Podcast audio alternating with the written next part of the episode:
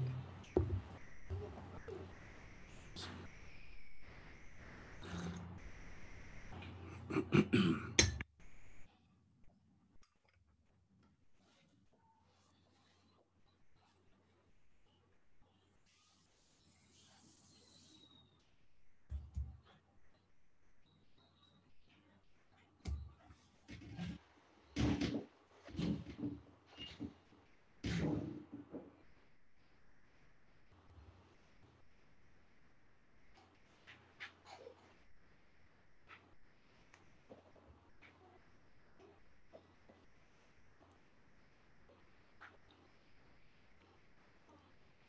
Bismillahirrahmanirrahim.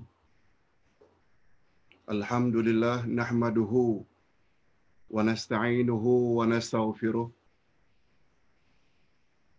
Wa na'udzu billahi min shururi anfusina wa min sayyiati a'malina.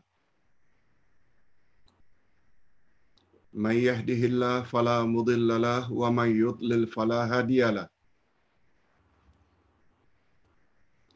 أشهد أن لا إله إلا الله وحده لا شريك له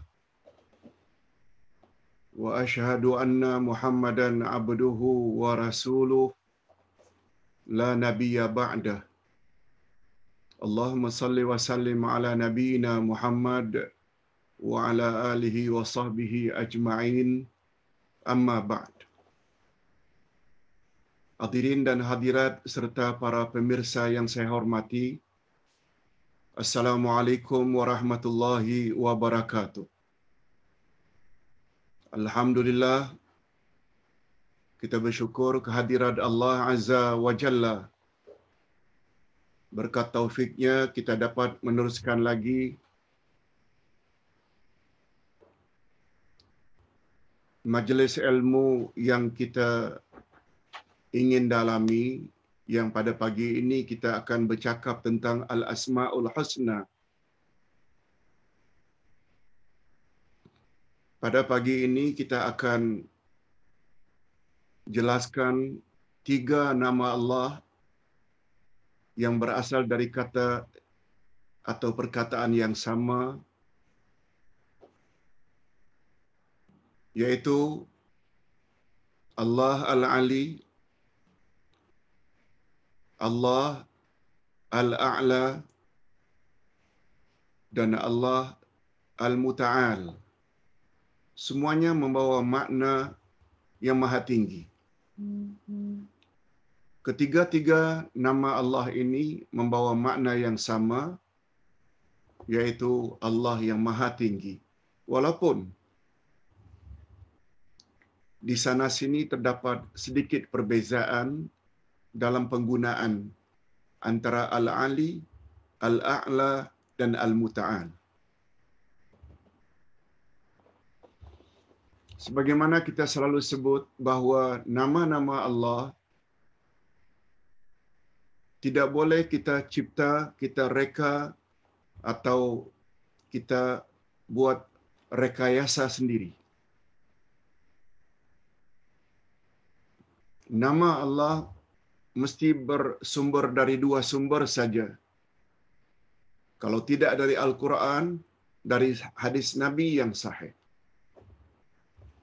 Begitu ketentuan dalam ilmu akidah. Walaupun menurut perasaan kita, Allah bagus dinamakan dengan nama tertentu, karena hebatnya tetap tidak boleh sebab kaedah dalam mempelajari nama-nama Allah adalah tauqifiyah. Dari kata waqaf, yakni terhenti sebagaimana yang Allah sebutkan dalam Al-Quran atau yang disebutkan oleh Nabi sallallahu alaihi wasallam di dalam hadis-hadisnya yang sahih. Oleh sebab itu, bila kita bercakap tentang nama-nama Allah, kita mesti bawa dulu apakah ayat Quran atau hadis Nabi sallallahu alaihi wasallam membuktikan bahawa itu memang nama Allah. Ustaz ulang sekali lagi kaedah mempelajari nama-nama Allah. Ada tiga panduan yang tidak boleh kita lupakan. Prinsip yang pertama, Allah Maha Ghaib. Bila Allah Maha Ghaib, kita tidak nampak, kita tidak boleh sifatikan Allah, kita tidak boleh namakan Allah dengan nama-nama tertentu sebab dia tidak nampak. Pertama, Allah Maha Ghaib. Bila sesuatu itu ghaib, yang tahu hanya Allah sahaja. Kalaupun Allah ingin beritahu, Allah hanya beritahu kepada Rasulnya saja sebab Rasul menerima wahyu. Prinsip yang kedua, yang paling tahu tentang nama dan sifat Allah adalah Allah itu sendiri. Itu sebabnya apa saja yang Allah namakan dirinya dalam Al-Quran, apa saja yang Allah sifatkan dirinya dalam Al-Quran, kita hambanya terima saja.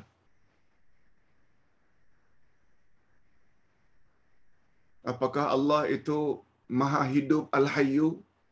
Apakah itu Allah As-Sami maha mendengar? Apakah dia bersemayam di atas arash? Apakah dia ada wajah? Apakah dia ada tangan? Allah sebut itu semua di dalam Al-Quranul Karim.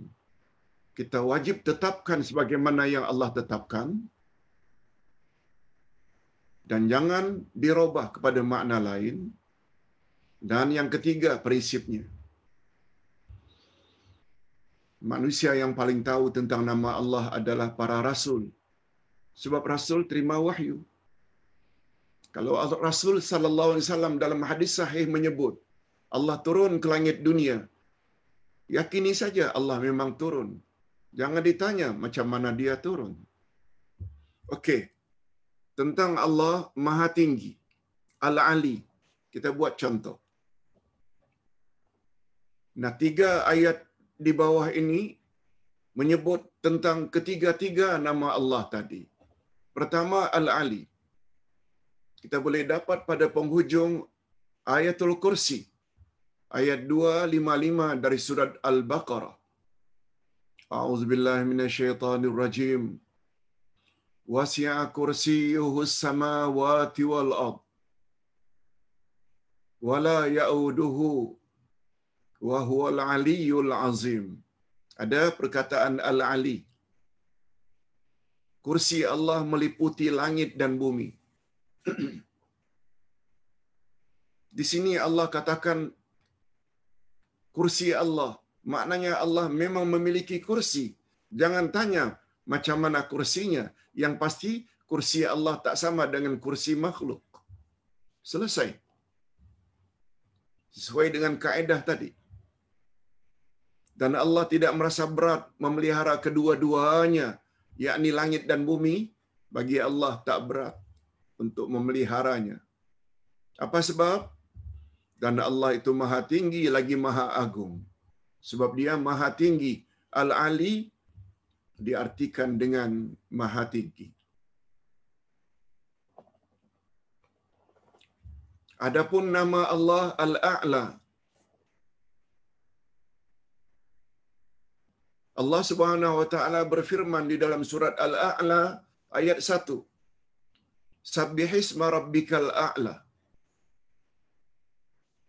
Begitu turun ayat ini, Nabi Muhammad sallallahu alaihi wasallam suruh para sahabat supaya membaca kandungan ayat ini di dalam sujud. Itu sebabnya dalam sujud kita digalakkan oleh baginda sallallahu alaihi wasallam agar membaca subhana rabbiyal a'la. Karena kita mendapat arahan dari Allah supaya menyebut nama Allah yang maha tinggi. Makna asalnya al-a'la yang paling tinggi. Nah, satu lagi nama Allah yaitu al-muta'al. Dia terdapat pada surat Ar-Ra'd ayat yang ke-9. Allah berfirman, "Alimul ghaibi wasyahadah." Al-Kabirul Muta'al yang mengetahui semua yang gaib dan yang nampak. yang maha besar lagi maha tinggi. Al-Muta'al yang maha tinggi. Maknanya hampir sama. Al-A'la, Al-Ali, Al-Muta'al, semuanya membawa makna yang maha tinggi. Nah, sekarang kita berpindah kepada makna Al-Ali, Al-A'la, Al-Muta'al menurut bahasa. Ketiga-tiga nama Allah, Al-Ali, Al-A'la, Al-Muta'al berasal daripada akar kata yang sama. Berasal daripada perkataan yang sama. Iaitu Al-Ulu. Al-Ulu yang maknanya tinggi. Perkataan Al-Ulu maknanya menurut bahasa adalah as-sumu wal irtifa. As-sumu wal irtifa. Dalam bahasa mudah maknanya ketinggian. Irtifa.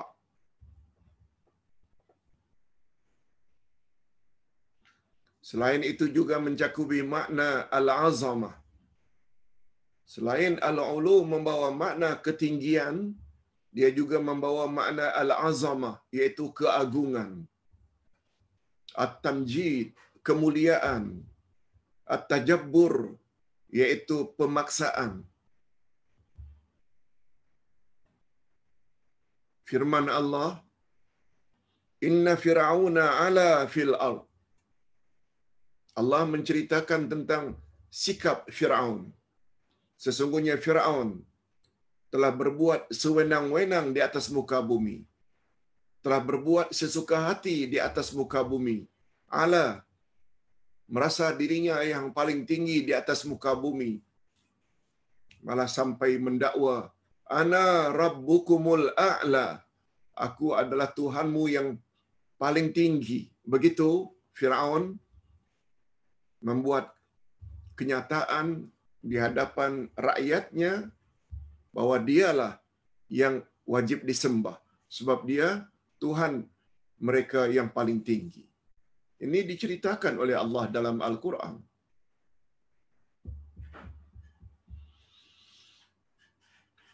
Jadi Al-Ali diambil dari pecahan Al-Ulu. Al-Ali diambil daripada pecahan Al-Ulu. Ini yang dipanggil dengan mustaq. Lalu dikatakan ala ya'lu uluwan. Apabila membawa makna ketinggian. Ia mengandungi dua makna. Makna yang pertama, ulul makan, tinggi tempatnya, ketinggian tempat. Yang satu lagi membawa makna ulul makanah ketinggian kedudukan ketinggian derjat tinggi macam dalam bahasa kita juga. Orang yang jasadnya tinggi 2 meter 2 meter setengah jasadnya tinggi.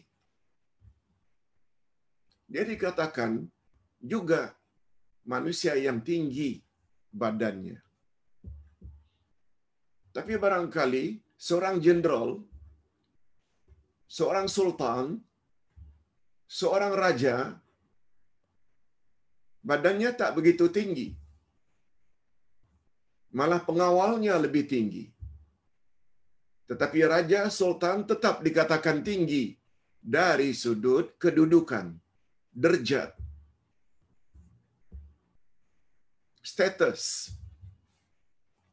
Jadi bila disebut tinggi dalam bahasa Arab ada dua makna.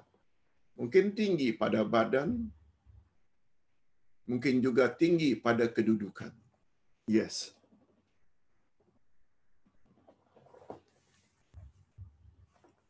Cuma sebagai perbandingan Allah Subhanahu wa taala tingginya macam mana? tinggi dari sudut dia berada di tempat yang tinggi atau kedudukannya yang tinggi. Nah, di sini umat Islam hatta dari kalangan ahlu sunnah wal jamaah berbeza pendapat.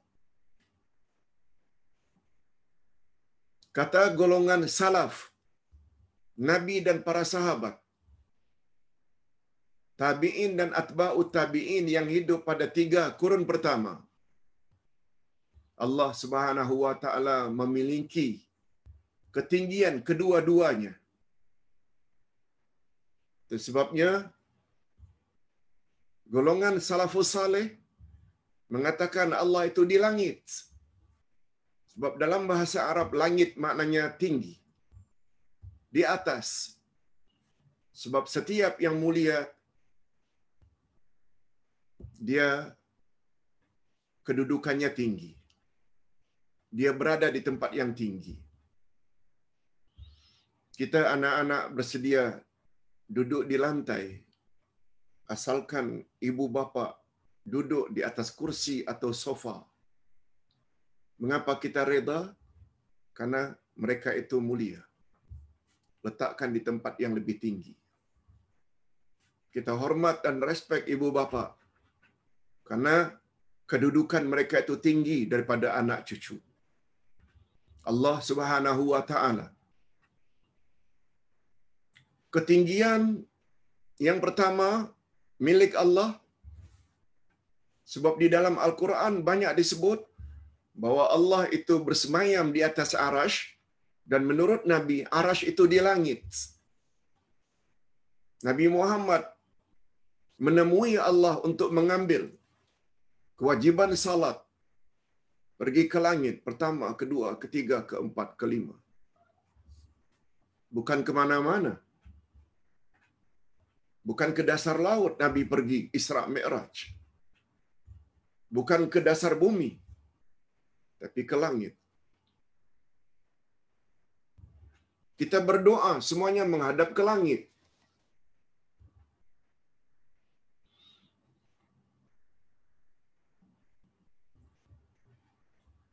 Adapun makna ketinggian yang kedua dari sudut kedudukan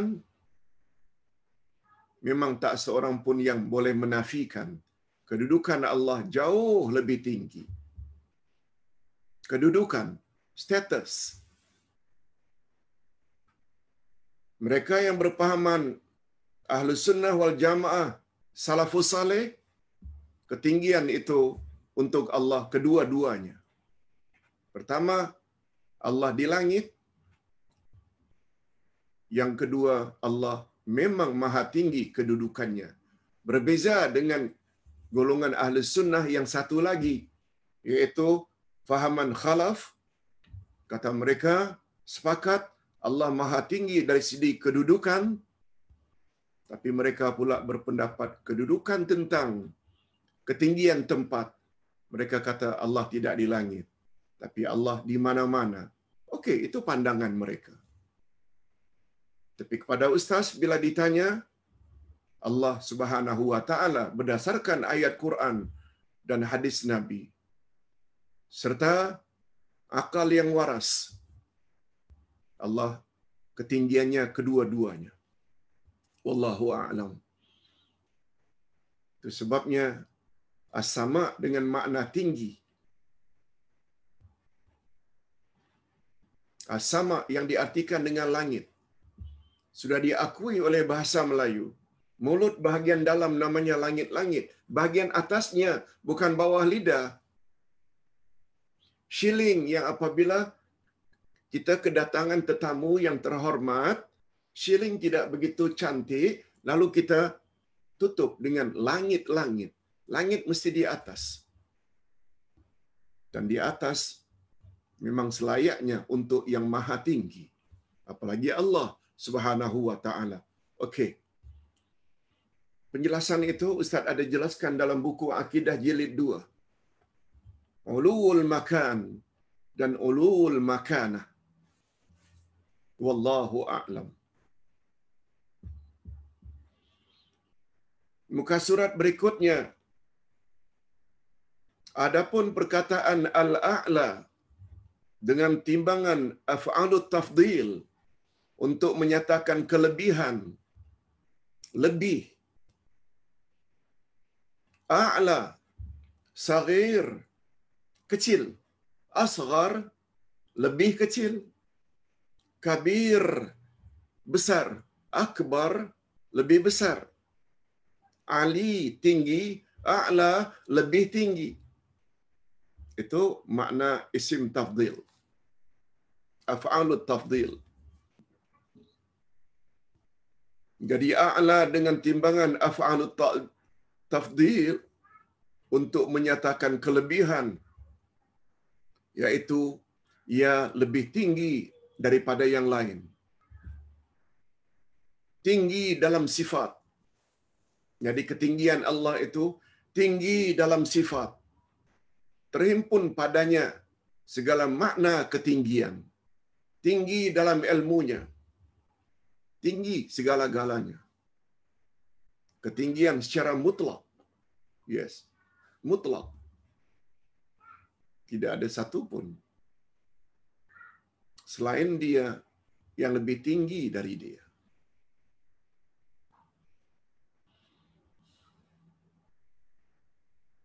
Adapun al-muta'al juga dari perkataan al-ulu ketinggian. Ia menunjukkan makna kesempurnaan dalam ketinggian. Kesempurnaan dalam ketinggian. Bentuk sifat dengan wazan at-tafa'ul menunjukkan bahawa ketinggian adalah sifat zatiyah bagi Allah. Zatnya yang maha tinggi yang tidak terdapat pada selainnya carilah apapun yang paling tinggi. Allah lagi tinggi, mengatasi segala-galanya. Sebabnya Arash dia terletak di atas langit yang paling tinggi. Tidak ada lagi makhluk di atas Allah, di atas Arash. Allah bersemayam di atas Arash dan tidak ada lagi makhluk di atas itu. Itu sebabnya kehebatan Nabi Muhammad sallallahu alaihi wasallam ketika Isra dan Mi'raj. Sesampainya di Sidratul Muntaha ditemani oleh malaikat Jibril. Malaikat Jibril tidak boleh naik ke tempat yang lebih tinggi. Itu makna Sidratul Muntaha. Hanya Nabi Muhammad sallallahu alaihi wasallam sendiri yang pergi ke tempat yang lebih tinggi menemui Allah. Di situ hebatnya nabi kita, Nabi Muhammad sallallahu alaihi wasallam. Sebab di atas arash tidak ada yang lebih tinggi lagi. Itu dari sudut bahasa. Sekarang kita berpindah. Al-Ali, Al-A'la, Al-Muta'al, menurut kacamata syarak, menurut kacamata agama, jika ketiga-tiga nama tersebut dikaitkan dengan Allah, Al-Ali, Allah Al-A'la, Allah Al-Muta'al, maka ia mengandungi makna sebagaimana berikut. Ini dia makna menurut agama yang wajib kita yakini. Yang pertama, Allah memiliki ketinggian zat. Allah ada zat. Cuma zatnya tidak boleh kita fikirkan. Bila kita fikirkan zat Allah, kita binasa. Tafakkaru fi khalqillah, sabda Nabi. Wala tafakkaru fi zatillah, fatahlaku. Fikirlah makhluk ciptaan Allah. Langit, bumi, bulan, bintang, jerbu, awan dan lain-lain itu semua milik Allah, makhluk Allah. Fikirkanlah makhluk Allah. Jangan sekali-kali kamu fikir akan zat Allah, niscaya kamu akan binasa. Binasa maknanya kamu akan gila. Sebab akalmu tak mampu untuk memikirkan zat Allah Azza wa Jalla. Ustaz ulang sekali lagi. Allah memiliki ketinggian zat yaitu ulul makan ketinggian tempat kita tidak katakan Allah bertempat bukan dari semua tempat ini tidak ada yang paling tinggi kecuali hanya Allah kita hanya katakan Allah di langit bukan bermakna kita mengatakan Allah bertempat di langit tempat saja Allah yang cipta di sini kadang-kadang kita dikelirukan oleh setengah orang. Oh, bila awak kata Allah di langit bermakna awak mendakwa Allah bertempat. Bukankah tempat itu Allah yang cipta? No. Bukan begitu cara memahaminya. Dari segala tempat yang Allah telah cipta, Allah paling tinggi mengatasi semua tempat tidak bermakna statement itu mendakwa Tuhan bertempat. Kita hanya katakan Allah itu di langit sebagaimana Allah sendiri yang sebut. Langit dengan makna yang tinggi.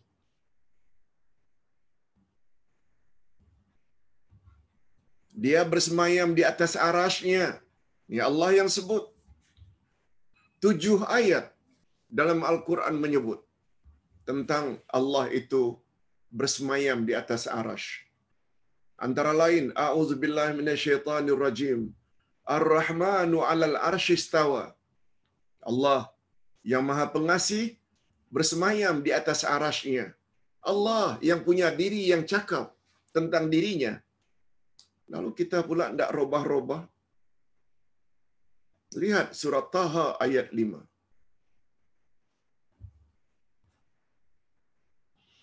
Yang kedua, Allah memiliki al-uluwul makanah.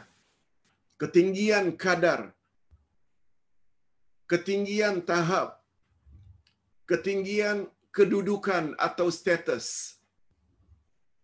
Maksudnya ketinggian pada sifatnya dan keagungannya.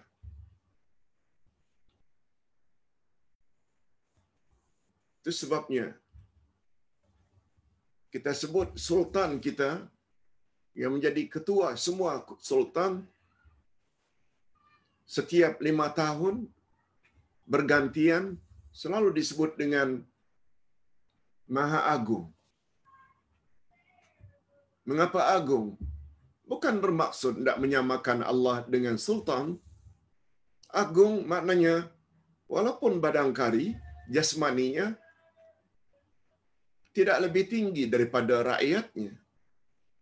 Tapi kedudukannya itu namanya ulul makana. Maksudnya ketinggian pada sifatnya, keagungannya. Dia memiliki kesempurnaan ketinggian. Tingginya sempurna. Tidak ada yang serupa dengannya.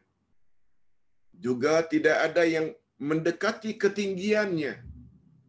Jangankan mendekati, jangankan lebih tinggi, mendekati ketinggian Allah pun tak wujud.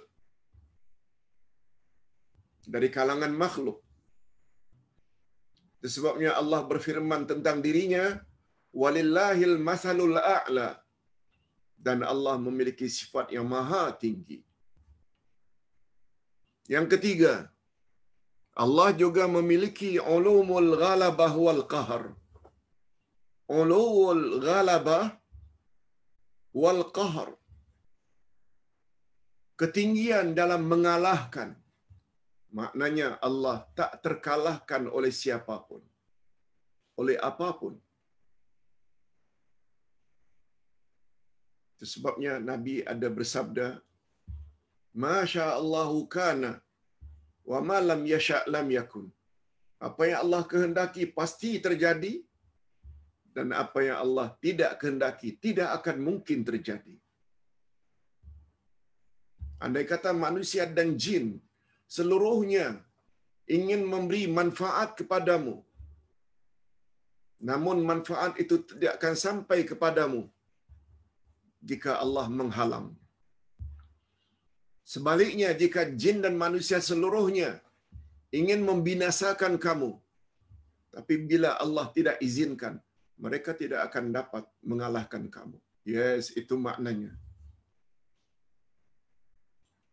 Ketinggian Allah itu mutlak. Dia dapat mengalahkan dan dia tidak boleh dikalahkan. Itu sebabnya bila kita lihat perkara luar biasa, ada macam-macam namanya. Kalau itu muncul dari orang jahat atau orang kafir, namanya sihir. Karena mendapat bantuan syaitan. Kalau ia muncul dari kalangan para wali-wali Allah, orang yang dekat dengan Allah, namanya karamah, keramat.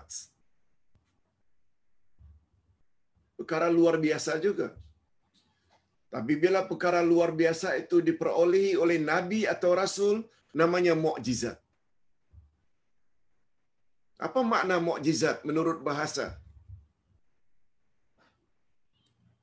Asalnya daripada kata ajaza, mengalahkan. Ajaza, mengalahkan. Mukjizat maknanya yang mengalahkan segala-galanya. Karena dia datang daripada Allah. Seperti tongkat Nabi Musa dicampak menjadi ular. Dia mengalahkan ular-ular bikinan tukang-tukang sihir sebanyak 70 orang. Akhirnya mereka tunduk mengakui akan kerasulan Nabi Musa. Mukjizat maknanya yang dapat mengalahkan segala-galanya sebab dia datang daripada Allah Azza wa Jalla. Dia sesuatu yang tidak boleh dikalahkan. Sebabnya karena Al-Quran mukjizat. Sampai hari ini, kandungan Al-Quran tak ada siapapun yang boleh mengalahkan. Dari sudut bahasa, dari sudut susunan, dari sudut kronologis jalan cerita di dalamnya, konten dan kandungannya tak ada sedikit pun yang boleh diragukan. Lihat kehebatan Al-Quran. 15 abad yang lalu sudah menyebut tentang At-Tariq. Iaitu bintang yang mengeluarkan ketukan-ketukan. Hari ini baru dapat ditemui. Hebat Al-Quran. Sehingga Allah kata, berhimpunlah manusia dan jin untuk membuat tak banyak satu ayat saja untuk menandingi Al-Quran. Namun mereka tidak akan dapat membuat walau satu ayat. Di sini hebatnya bila kita belajar Al-Quran, kita fahami dan kita terapkan dalam diri kita masing-masing. Insya Allah, dengan izin Allah dan taufik Allah, kita pasti akan jadi orang yang baik bahagia di dunia dan bahagia di akhirat. Kita teruskan. Yang ketiga, Allah yang memiliki ulul ghalabah wal qahar, iaitu ketinggian mengalahkan. Allah mengalahkan segala-galanya dan dia tidak dapat dikalahkan atau ditundukkan oleh siapapun segala makhluk berhajat kepadanya. Segala gerak-gerik, gerak dan diam tidak akan berlaku tanpa izinnya. Itu sebabnya kita selalu sebut, La hawla wa la quwata illa billah. Tidak ada daya kita, tidak ada kekuatan kita kecuali dengan izin Allah. Apa yang dia kehendaki pasti berlaku, Sebaliknya apa yang dia tidak kehendaki tidak akan berlaku. Allah berfirman, "Wa huwal qahiru fawqa ibadi." Dan dialah yang berkuasa atas kalian hamba-hambanya.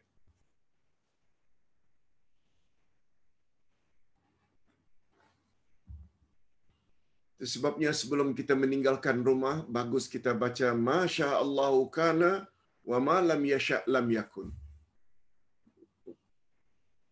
Di antara faedahnya insya-Allah rumah kita tidak akan terbakar. Rumah kita akan selamat daripada terbakar. Bila kita baca doa itu. Dan doa itu terdapat di dalam buku SAS ini. Wirid Rasulullah pagi dan petang, amalkan, insya-Allah ia dapat menghindarkan kita daripada rumah kita terbakar. Begitu menurut Nabi sallallahu alaihi wasallam. Yang keempat, Allah memiliki al-muta'ali an kulli syarikin fil fi uluhiyati. Ini ketinggian yang lain lagi. Ketinggian daripada segala bentuk kesyirikan dalam peribadatan. Jangan sekutukan Allah dalam beribadat. Tidak ada seorang pun yang berhak disembah selain dia. Dia saja yang wajib disembah. Allah berfirman, "Fata'ala amma yusyrikun." Maha tinggi, maka maha tinggilah dia, yakni Allah dari apa yang mereka persekutukan. Itu sebabnya ibadat tidak akan diterima bila kita buat syirik. Yang kelima, makna ketinggian menurut kacamata syarak. Allah memiliki al-ulu fil azama. Ketinggian dalam keagungannya. Tidak ada seorang pun yang mampu memberi manfaat atau memberi syafaat, pertolongan di akhirat nanti tanpa izinnya.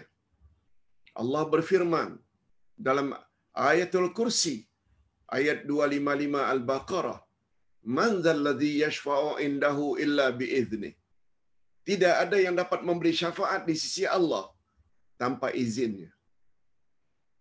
Itu sebabnya syarat untuk dapat syafaat ada dua. Izin Allah kepada yang akan memberi syafaat dan reda Allah kepada orang yang akan menerima syafaat. Tanpa reda Allah, kita tidak akan layak mendapat syafaat Nabi Muhammad. Walaupun Nabi Muhammad sudah mendapat izin daripada Allah. Apa sebab? Sebab orang syirik, Allah tak reda. Yang kelima, yang keenam, maaf. Makna yang keenam dari ketinggian Allah. Makna ketinggian di sisi Allah menurut kacamata agama yaitu Allah memiliki al-ulu anis sahabah wal walad. Maknanya ketinggian daripada memiliki isteri. Allah tidak perlu juga tidak memerlukan kepada sahabat juga tidak memerlukan kepada anak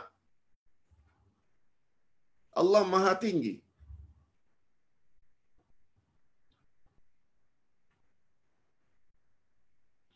Allah berfirman wa annahu ta'ala jaddu rabbina mattakhadha sahibatan wala walada. Dan sesungguhnya dia maha tinggi kebesaran Tuhan kami. Dia tidak beristri dan dia pula tidak beranak. Sebagaimana yang Allah sebut di dalam surat Al-Ikhlas lam yalid wa lam yulad. Allah tidak beranak dan tidak diperanakkan. Yang ketujuh Allah memiliki al-ulu an ifkil muftari muftarin. An ifkil muftarin. Allah Maha tinggi yaitu ketinggian daripada dakwaan golongan pendusta penyelewengan golongan yang ingin menegakkan kebatilan. Ini sebagaimana firman Allah Subhanahu wa taala amma yaquluna uluwan kabira. Allah yang sebut dalam surat Al-Isra ayat 43 apa maknanya? Maha suci dan maha tinggi dia yakni Allah dari apa yang mereka katakan dengan ketinggian yang sebesar-besarnya.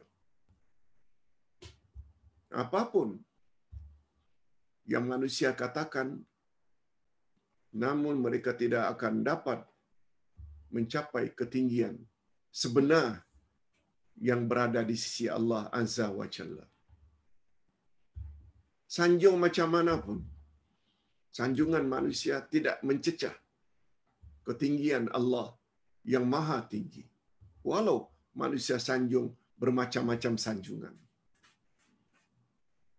Yang kelapan yang terakhir, Allah memiliki al-ulu al-idraki bil absar. Maknanya, ketinggian daripada dicapai oleh pandangan makhluk dengan pandangan yang fana tanpa hijab. Maksudnya, pandangan manusia ini tak mampu melihat Allah.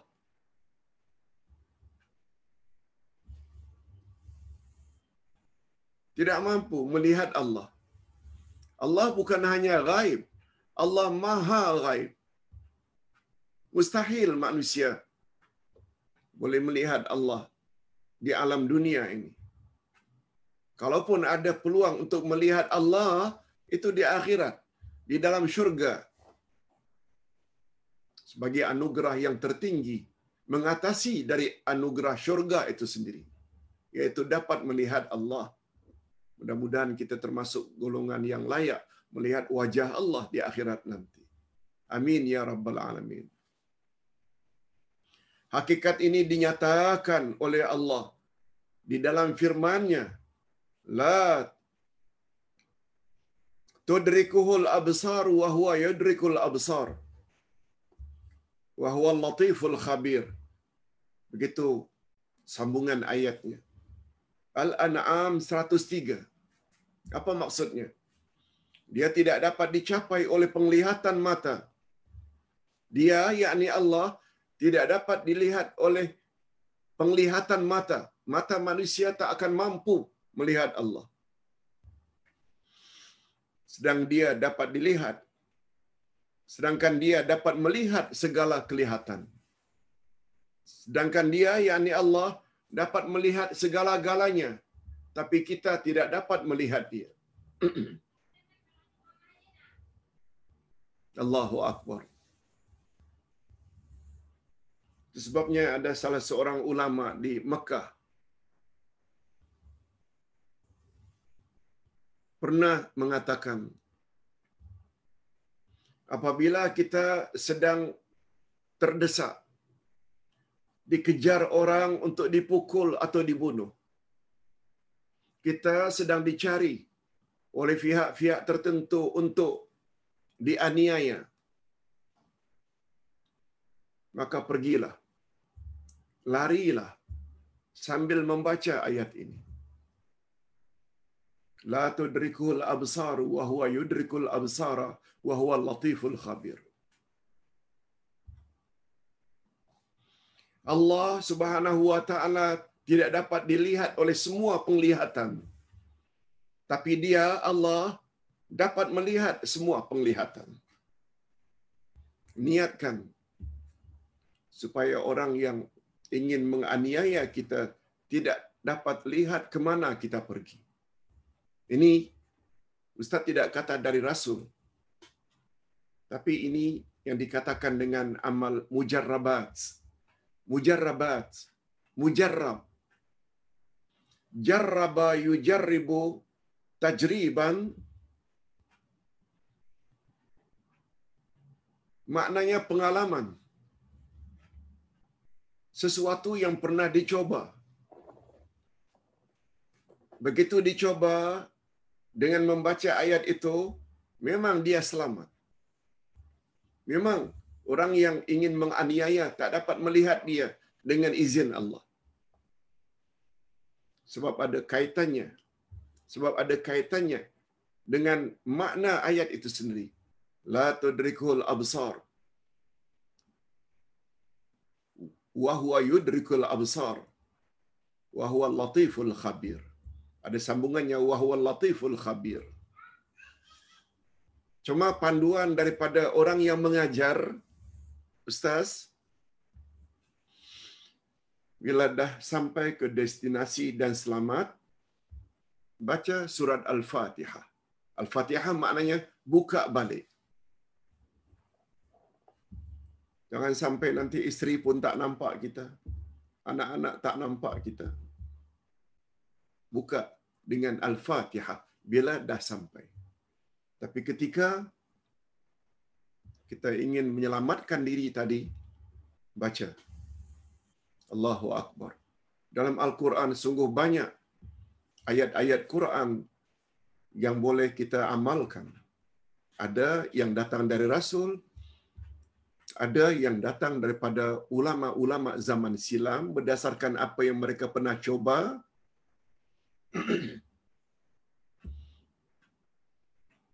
Begitu juga ayat seribu dinar kata orang Melayu.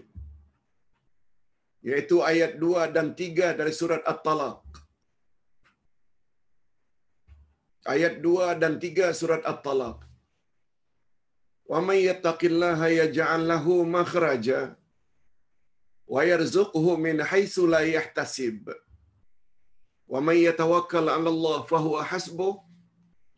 Inna Allah balighu amrihi qad ja'ala Allah likulli syai'in qadra. ayat 2 dan 3 dari surat At-Talaq yang kita selalu panggil ayat seribu dinar.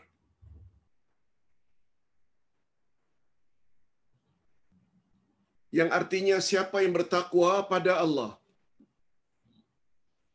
Allah akan beri dia jalan keluar atau solusi. Solution. Problem apa yang dia sedang hadapi. Allah akan bagi dia solusi.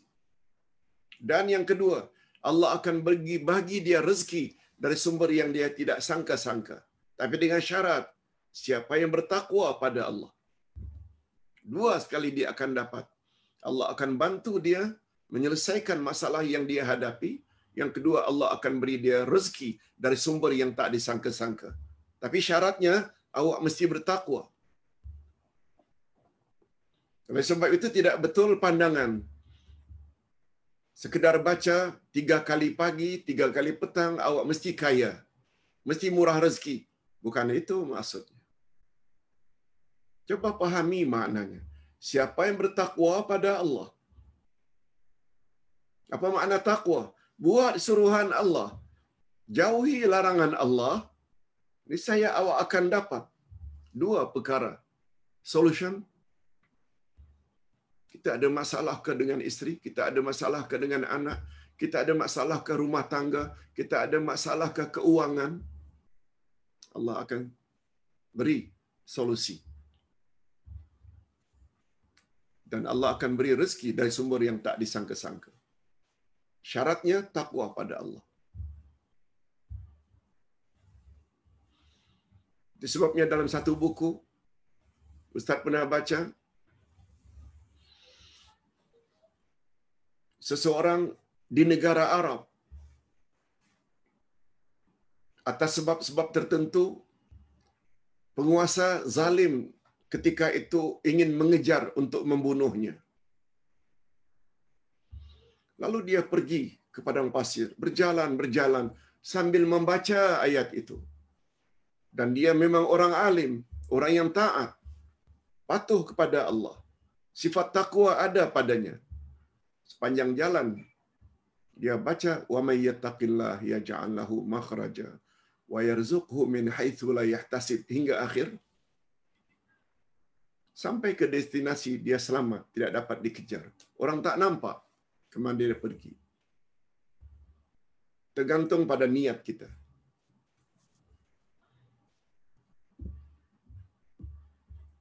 Ustaz pernah pada tahun 90-an dulu pergi ke Cameron Highland. Cameron Highland dipanggil untuk ceramah. Bawa anak-anak ketika itu masih kecil-kecil. Pendek cerita setelah ceramah bermalam paginya balik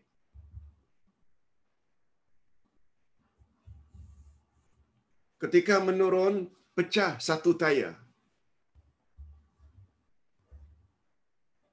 Kalau ke tepi ganti tayar dengan gaya tayar spare.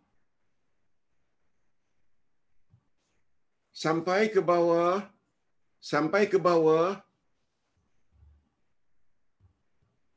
di highway balik ke Kuala Lumpur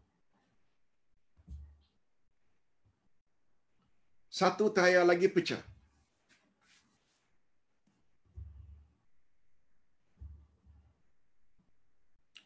Lalu Allah Subhanahu wa taala ingatkan Ustaz dengan ayat ini.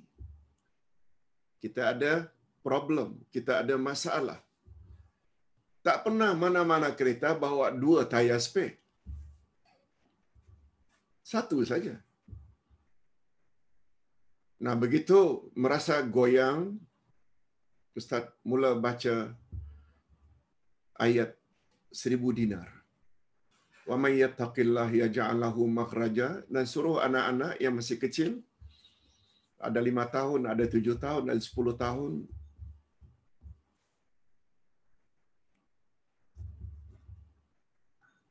Lalu anak pun baca.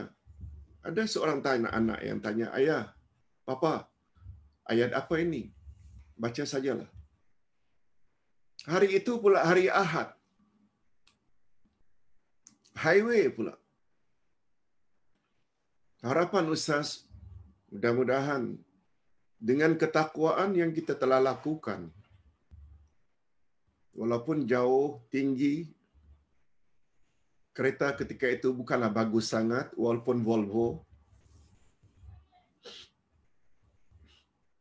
Volvo lama, Ya Allah, macam mana aku dapat pertolongan? Hari ini hari Minggu, highway pula, kiranya adalah pertolongan daripadamu ya Allah. Ayat tersebut dibaca wa may yattaqillah yaj'al lahu makhraja. Sebab ustaz yakin kita penuhi harapan orang memberi pencerahan tafsir dan akidah di Cameron Highland sana dan balik kita dapat musibah. Macam mana tidak dapat solusi? Sepanjang jalan, walaupun sudah mula goyang. Ustaz kata anak-anak dan isteri, baca sajalah. Sampai kereta itu sudah tidak dapat berjalan lagi. Apa yang terjadi dengan kuasa Allah? Tiba-tiba ada mobil yang berhenti lebih kurang 10 meter saja dari belakang Ustaz. Bukan dia RNR, bukan. Beliau adalah Chinese yang juga ingin balik ke Kuala Lumpur. Dia berhenti bukan karena apa? Karena suaminya kepenatan ingin gantian dengan istrinya untuk drive. Cuma berhenti di belakang Ustaz. Begitu Ustaz berhenti, dia juga berhenti. Dia sempat tanya, Pak Haji, ada apa? Ustaz hanya jawab, aduh saya ada masalah. Tayar saya pancit. Di atas tadi dah pancit. Saya tak tahu macam mana saya nak balik ke Kuala Lumpur dua-dua tayar. Eh, kata Chinese tersebut, no problem, no problem, saya akan tolong Pak Cik. Ustaz sempat menyebut macam mana nak tolong hari ini hari Ahad. Semua workshop, bengkel tutup. Tak apa Pak Cik, saya akan bawa walau sampai ke Ipoh. Lalu dibawa lah Chinese yang baik ini satu demi satu kita tanya orang ketika mencari workshop tutup. Akhirnya dapat tahu ada satu workshop yang buka. Ringkas ke cerita selesai dia bawa balik isteri dan anak-anak yang sedang menunggu. Akhirnya kami dapat balik Kuala Lumpur dengan selamat. Tidak cerita, tidak cerita, powernya ayat seribu dinar.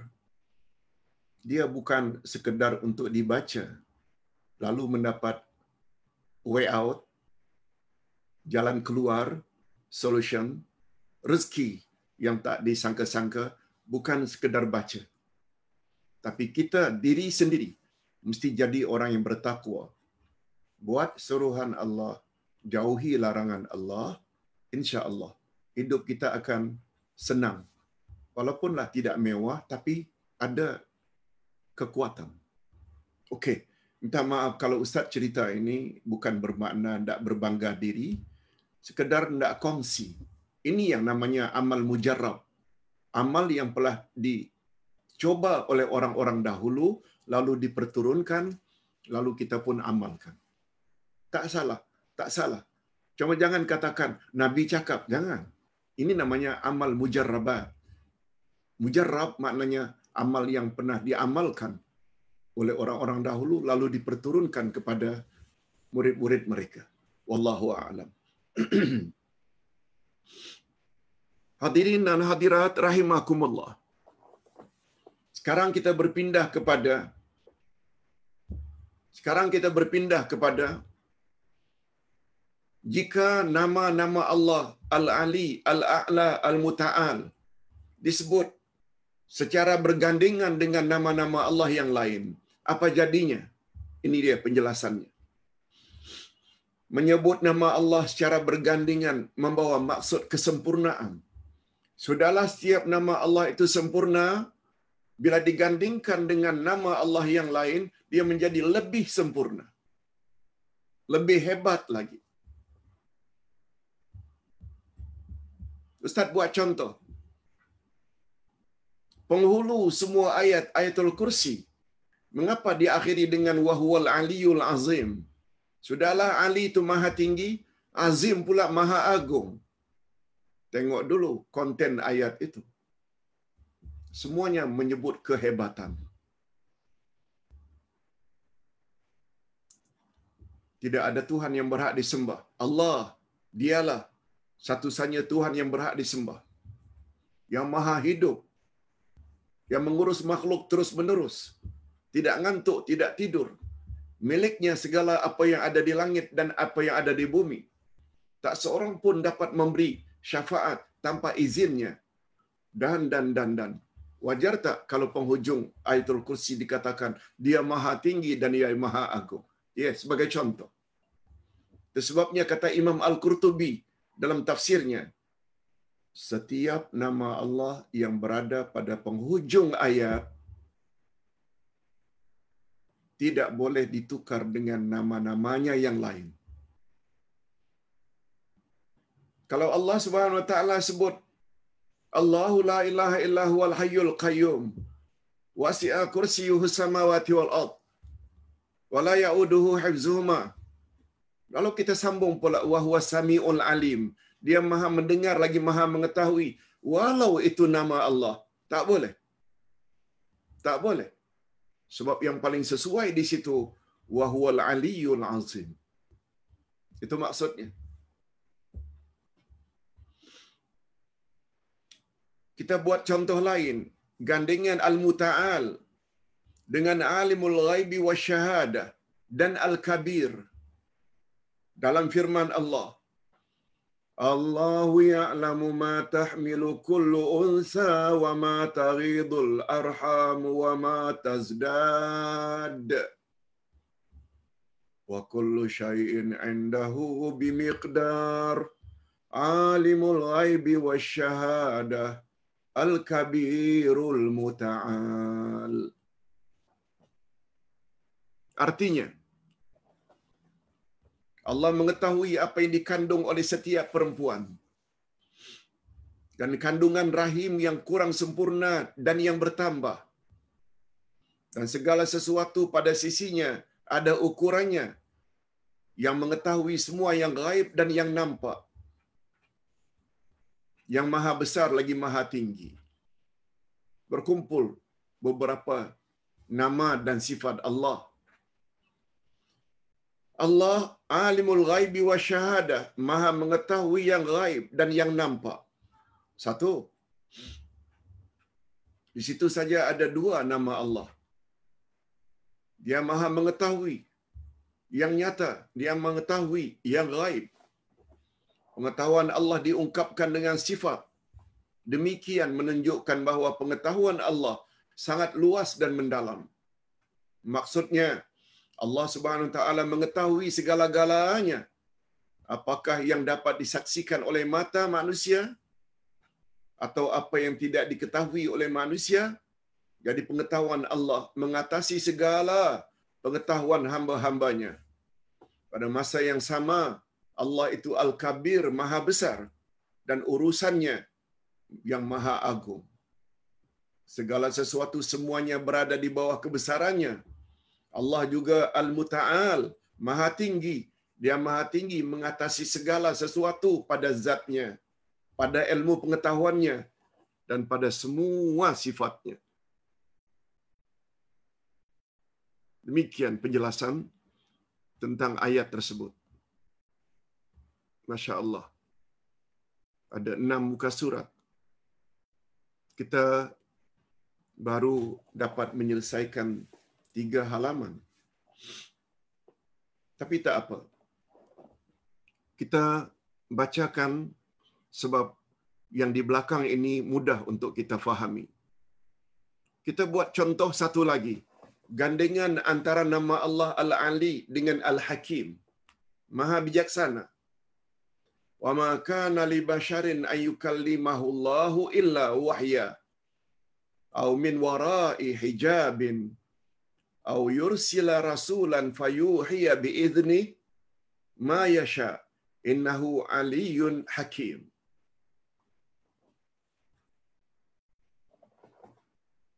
Dan tidak mungkin bagi seseorang manusia pun bahwa Allah berkata-kata dengan dia kecuali dengan perantaraan wahyu atau di belakang tabir seperti Nabi Musa atau dengan mengutus seorang utusan atau malaikat lalu diwahyukan kepadanya dengan izinnya apa yang dia kehendaki sesungguhnya dia yakni Allah Maha Tinggi lagi Maha Bijaksana makhluk terkadang memiliki ketinggian pada kedudukannya tetapi tidak diikuti dengan ketinggian pada kebijaksanaannya. Memang dia tinggi, tubuh badannya, tapi dia tidak bijaksana. Ada ada orang yang rendah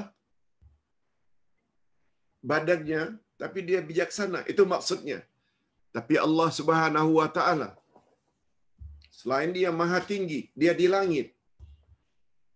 Dia juga bijaksana. Maknanya berhimpun dua sifat istimewa itu hanya pada Allah. Jarang-jarang bersimpun.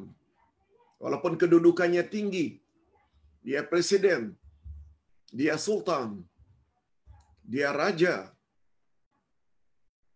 tapi ternyata dia tidak begitu bijaksana. Itu hanya ada kemungkinan pada manusia. Tapi pada Allah tidak sama sekali. Okey, kita masuk saja kepada kehebatan ketinggian Allah. Allah itu tingginya tingginya luar biasa. Pertama, ia menunjukkan ketinggian zatnya. Maksudnya, sifat maha tinggi di sisi Allah adalah sifat subutiyah, zatiyah. Semua kita tahu, subutiyah itu sifat kesempurnaan. Kesempurnaan pada zat Allah itu. yakni bersifat kekal dan abadi. Allah di atas arash. Tapi ilmunya mengetahui segala sesuatu. Dia mengetahui segala sesuatu atas bawah kiri kanan semua Allah tahu itu ilmunya. Tapi bila ditanya di mana Allah? Allah di atas arash. Allah di langit. Allah di langit, Allah di atas arash. Allah yang sebut dalam Al-Quran. Rasul yang sebut dalam hadis sahihnya. Sebabnya bila memohon, tangan kita menghadap ke atas. Karena dia maha tinggi. Kehebatan ketinggian Allah mengatasi segala sesuatu. Bahkan tidak ada satu pun yang tersembunyi daripadanya. Sejak dari arasnya hingga ke dasar bumi. Dia maha melihat, dia maha mendengar segala rahasia dan bisikan. Bisikan halus macam mana pun tidak tersembunyi bagi Allah.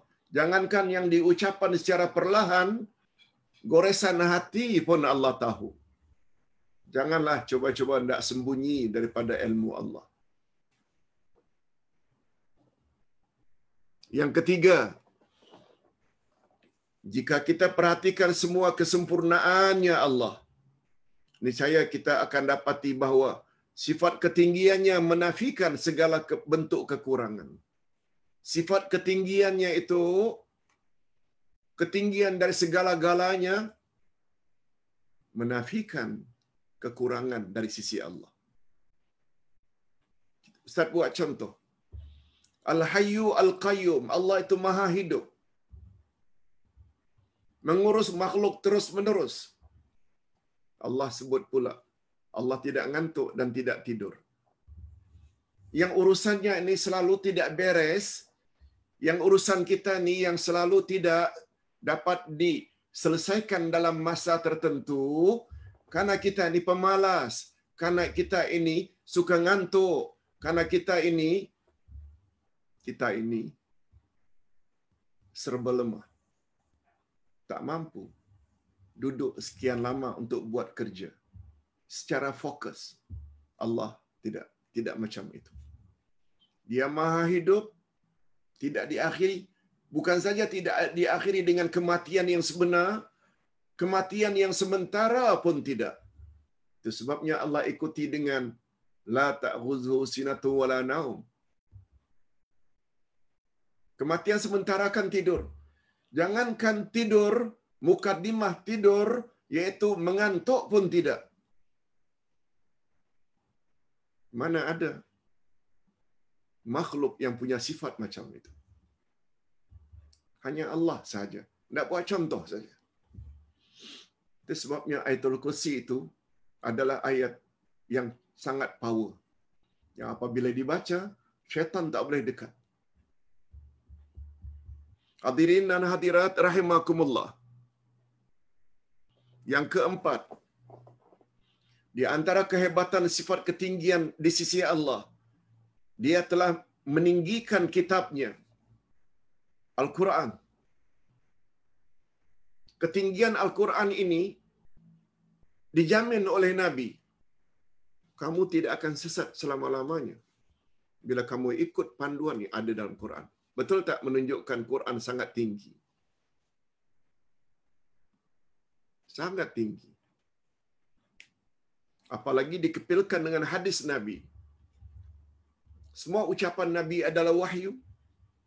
Beliau pula maksum. Itu sebabnya kita jangan berhenti mendekatkan diri selagi hayat di kandung badan dengan pembelajaran Al-Quran dan Sunnah Nabi sallallahu alaihi wasallam. Sebabnya ustaz berkesimpulan untuk manfaat bersama buku seperti ini perlu ustaz buat ke arah memahami Al-Quran dan Al-Hadis. Inilah yang kita bahas setiap minggu. Sekali Quran, sekali hadis. Sekali Quran, sekali hadis. Sebab panduannya pasti. Ustaz hanya menulis saja. Yang kita ikut bukan ustaz. Yang kita ikut itu apa yang Allah kata, apa yang Rasul kata. Kita sungguh yakin dengan jaminan baginda sallallahu alaihi wasallam taraktu fikum amraini in amsaktum bihima lam tadillu abada al-Quran wa sunnati. Aku tinggalkan dua pedoman untuk wahai umat. Selagi kamu berpegang teguh, kamu tidak akan sesat untuk selama-lamanya, yaitu Quran dan sunnahku.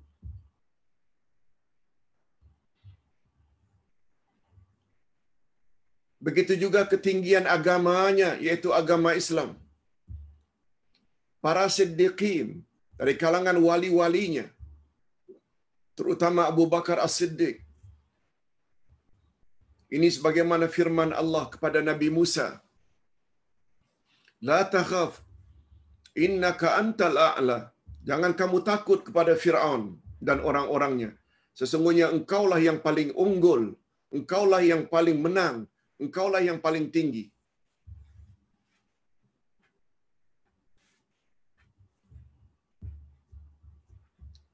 Jangan kita merasa minder. Jangan kita merasa rendah diri terhadap orang-orang kafir.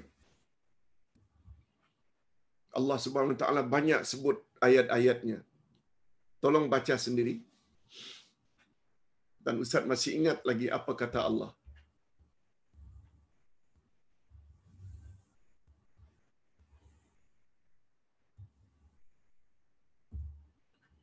Jangan kamu takut. Jangan kamu sedih.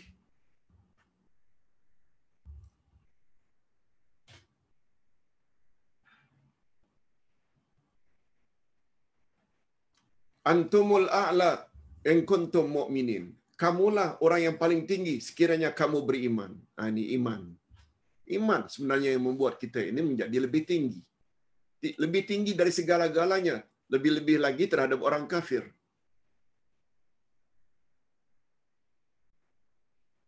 Wala tahinu wala tahzanu.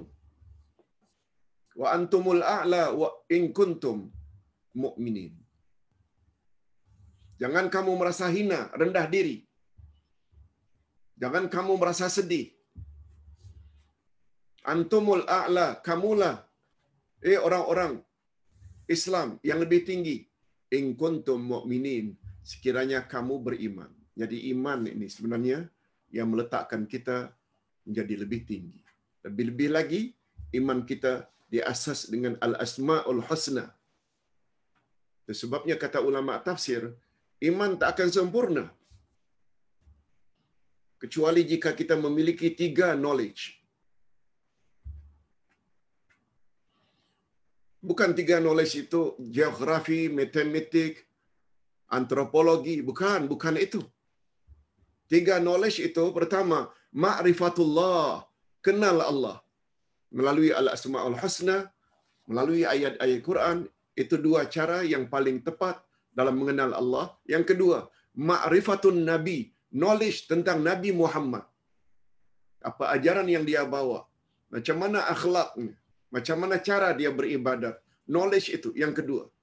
Pertama, kenal Allah. Yang kedua, kenal Nabi. Yang ketiga, ma'rifatud dinil islami. Mengenal selok-belok agama Islam. Ilmu akidahnya, ilmu tafsirnya, ilmu fiqahnya, tazkiyatun nafs, ilmu pembersihan jiwa. InsyaAllah dengan memiliki tiga knowledge itu, baru sempurna kita punya iman. Okey, berikut petunjuk nama-nama tersebut terhadap sifat. Ini sebenarnya mudah saja. Sebagaimana kita sama-sama maklum, Ustaz sebut ringkasnya saja. Di antara kaedah nama-nama Allah. Di dalam setiap nama Allah itu mesti ada sifat Allah.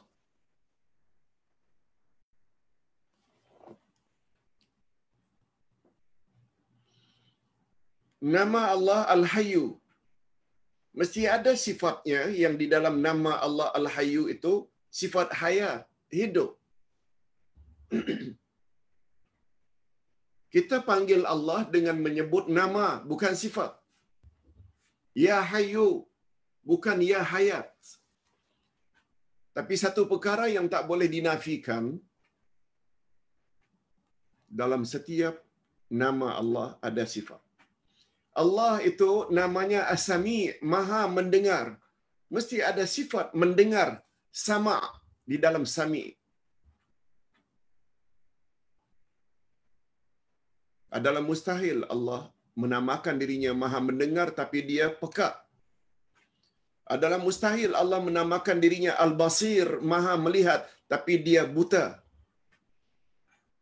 Adalah mustahil Allah memiliki nama Al-Mutakallim Maha berkata-kata lalu dia bisu. Mustahil Allah menamakan dirinya Al-Alim Maha mengetahui lalu dia jahil. Itu sebabnya Ustaz pernah sebut. Kalau nama Allah itu ada 99 yang wajib kita ketahui. Di situ saja ada berapa sifat Allah? Jawabnya tentu saja 99 nama, 99 pula sifat. Siapa yang membatasi kita wajib mengetahui hanya 20? Bukan dari Nabi. Di mana 79 lagi bakinya? Tak perlukah kita ketahui? Padahal syarat untuk masuk syurga, awak perlu, perlu tahu 99. Hadis sahih riwayat Imam Bukhari dan Imam Muslim. Inna lillahi tis'atan wa tas'ina isma mi'atan illa wahida man ahsaha dakhalal jannah. Allah memiliki 99 nama. 100 kurang satu. Siapa yang memeliharanya, dia masuk syurga. Memelihara dengan makna, dia kena tahu 99 nama-nama Allah. Di situ saja membawa makna kita perlu tahu 99 sifat Allah.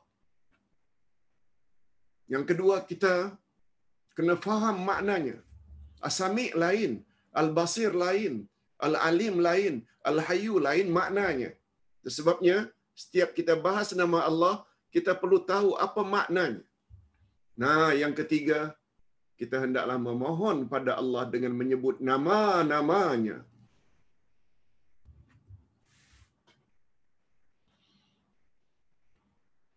Oleh sebab itu bahagian akhir daripada pelajaran kita hari ini, bahagian akhir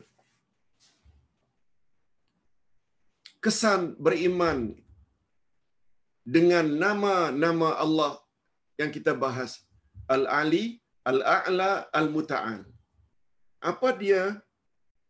Implikasi, akibat, kesan positif bila kita dah tahu makna Al-Ali, Al-A'la, Al-Muta'al, mesti sedikit sebanyak dalam jiwa kita ini ada keyakinan. Dan keyakinan itu akan memberi kesan dalam tingkah laku harian kita, sikap kita, amalan kita. Jika seseorang beriman dengan nama Allah Al-Ali, Al-A'la, Al-Muta'al, maka kesan positif yang dapat kita lihat pada diri orang tersebut. Maknanya diri kita. Jangan lihat diri orang lain. Bila kita sudah faham apa yang kita dapat rasakan. Sebab ilmu yang kita timba ini bukan sekedar teori. Dia mesti dipraktikkan dalam hidup. Sebabnya kata pepatah Arab, Al-ilmu bila amalin kasyajara bila thamarin. Ilmu tanpa diamalkan tak ubahnya seperti pokok yang tidak berbuah. Tak banyak gunanya.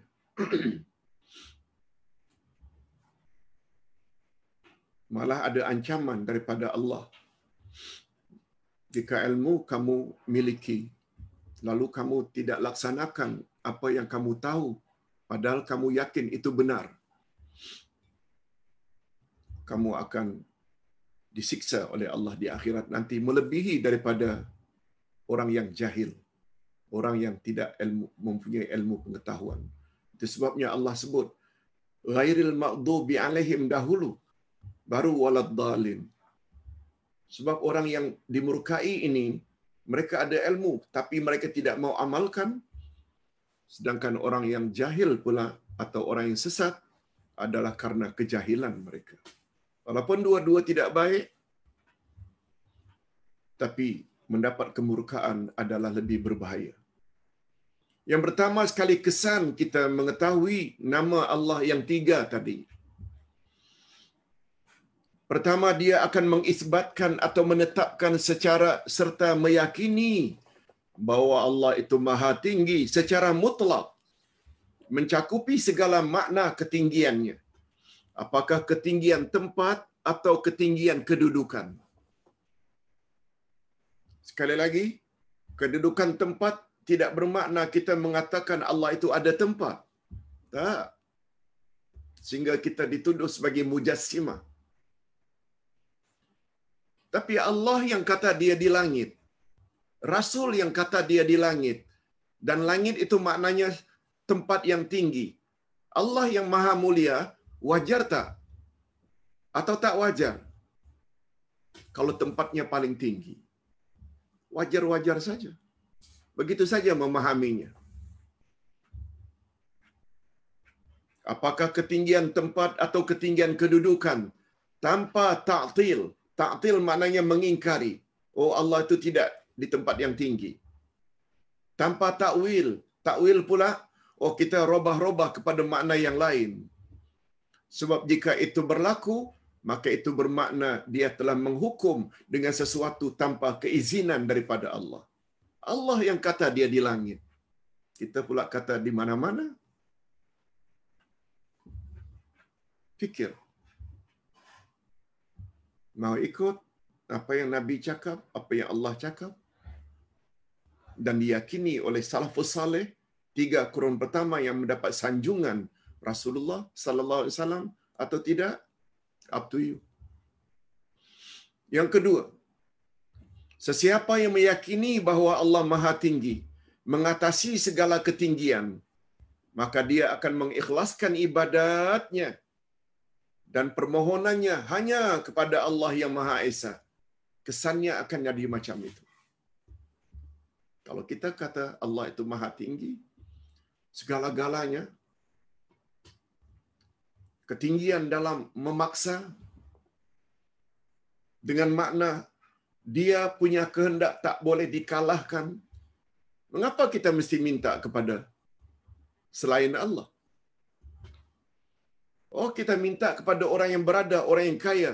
Siapa yang mengayakan mereka?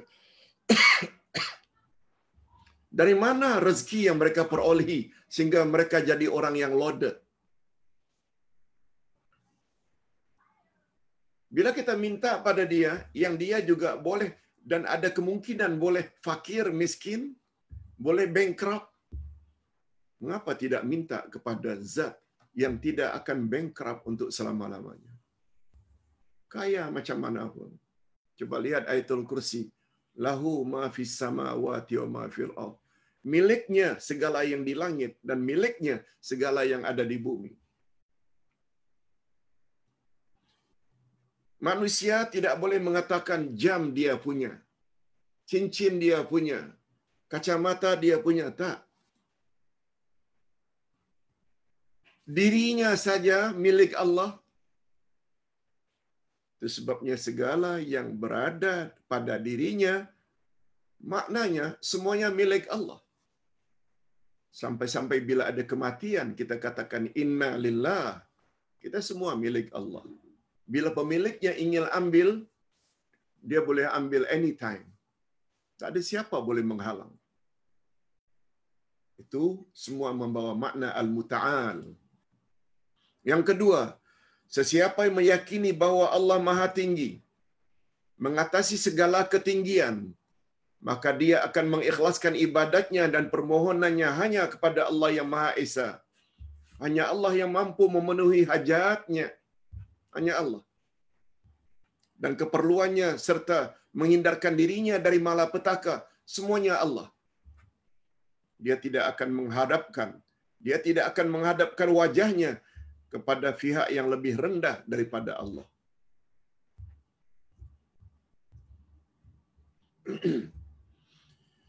Milikalah sebagaimana hidayah yang Allah beri kepada tukang-tukang sihir di zaman Firaun. Begitu mereka melihat kehebatan yang ada pada Nabi Musa mengalahkan semua sihir mereka, mereka langsung sujud pada Allah. Walaupun mereka diancam oleh Firaun, dipotong secara bersilang. Tangan kanan dipotong, kaki kiri dipotong. Itu ancaman. Tapi mereka hadapi itu semua dengan senang hati. Asalkan boleh mati dalam keadaan iman. Macam itu. Keyakinan yang mantap membuat seorang tidak akan berganjak daripada kebenaran. Mudah-mudahan kita diberi oleh Allah sifat demikian. Terakhir, kesan positif yang ada pada seseorang yang mengetahui tiga nama Allah tadi. Al-Ali, Al-A'la, Al-Muta'al. Dia akan menjadi insan yang senantiasa tawaduk. Merendah diri, tidak takabur. Kalau orang itu benar-benar kenal Allah yang maha tinggi. Awak tinggi macam mana pun, ada yang lebih tinggi lagi. Dia tidak akan sombong. Malahan senantiasa mengharap belas kasih. Rasa takut hanya kepada Allah yang maha tinggi. Perkara ini dapat disaksikan ketika dia sedang beribadat kepada Allah. Khasnya ketika dia sedang sujud. Dan inilah di antara rahasia zikir dalam sujud. Mengapa kita sebut Subhana Rabbiyal A'la? Itu zikir utama. Zikir utama.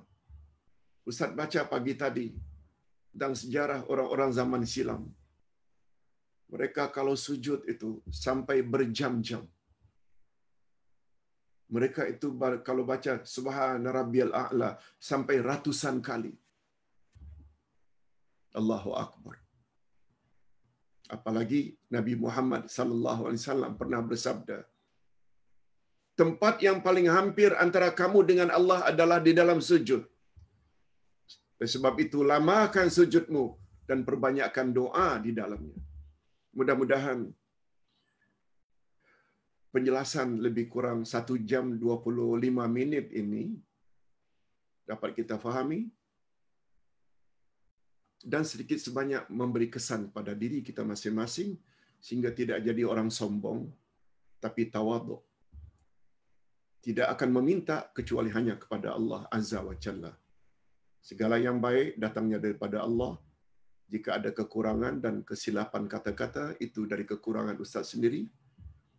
Kita berpindah kepada soal jawab jika ada. Wabillahi taufiq wal hidayah. Wassalamualaikum warahmatullahi wabarakatuh.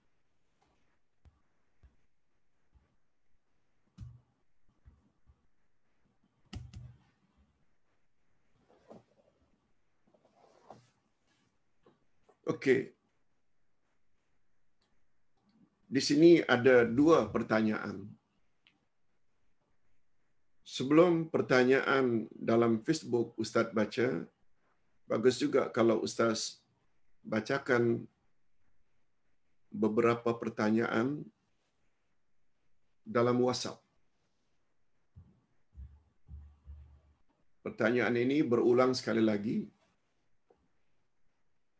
Adakah dalilnya Ustaz?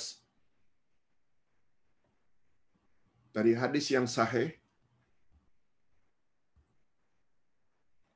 Kita baca sadaqallahul azim. Bila selesai salat fard apabila selesai membaca al-Quran.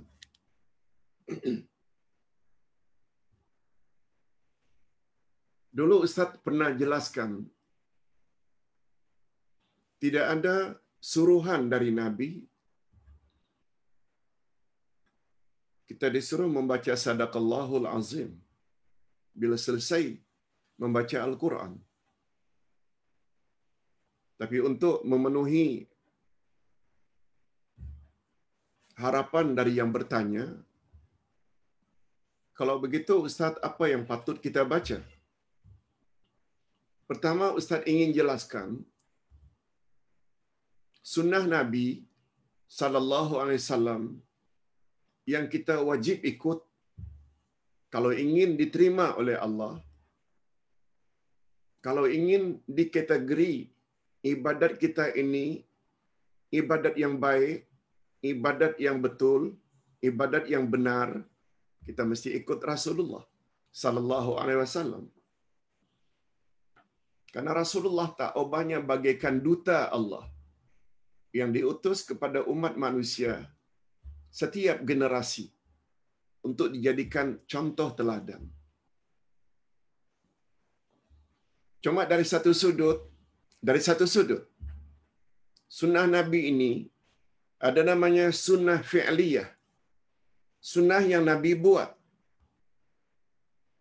Dan ada pula sunnah tarkiyah. Sunnah yang Nabi tinggalkan barulah namanya kita ikut sunnah Nabi. Jika Nabi buat dan Nabi galakkan pula dan suruh, buatlah. Bila sesuatu itu Nabi tidak buat, yang menyangkut perkara ibadat, baru namanya ikut sunnah bila kita juga tidak buat. Baru sempurna. Ikut sunnah Nabi sallallahu alaihi wasallam bila yang Nabi buat dan galakkan kita buat semampu yang boleh dan terhadap apa yang Nabi tinggalkan kita juga hendaklah tinggalkan. Itu baru sempurna ikut sunnah Nabi sallallahu alaihi wasallam.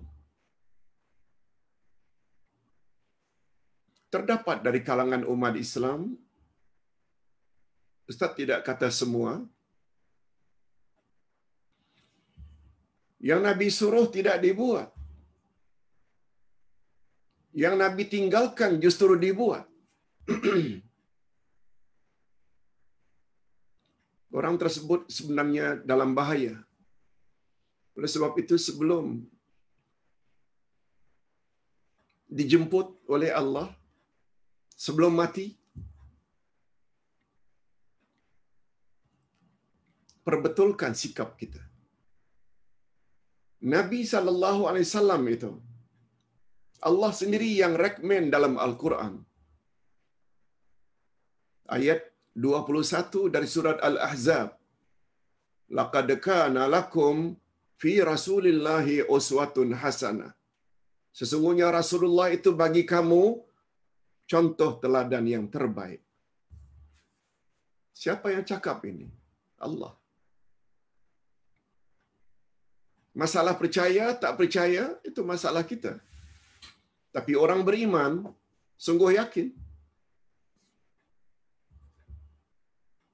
jika mengikut Rasulullah sallallahu alaihi wasallam kita pasti selamat bukan hanya di dunia tapi yang pasti di akhirat. nah, dalam hal ini perkataan sadaqallah itu dengan makna sungguh benar Allah Al-Azim yang Maha Agung. Betul ucapan itu. Oleh sebab itu bila kita dengar ada astronot dari China mendengar ada bintang yang mengeluarkan bunyi ketukan. Allah dah sebut 15 abad yang lalu. Itu adalah dia At-Tariq. Taraka maknanya mengetuk. At-Tariq itu bintang yang mengeluar bunyi ketukan. Hari ini baru diketahui. Kita tidak sebut sadaqallahul azim. Sungguh benar apa yang Allah telah katakan 15 abad yang lalu. Hari ini baru dapat diketahui. Yang itu boleh. Bukan sadaqallah itu sempurna, selesai membaca Al-Quran.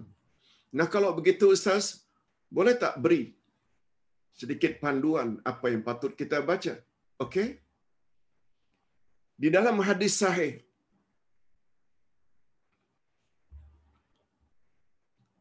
sunnahnya setelah membaca Al-Quran, ialah kita membaca Subhanakallahumma wa bihamdik. Ashhadu an la ilaha illa anta astaghfiruka wa atubu ilaik. Yes, yang itu tu ada.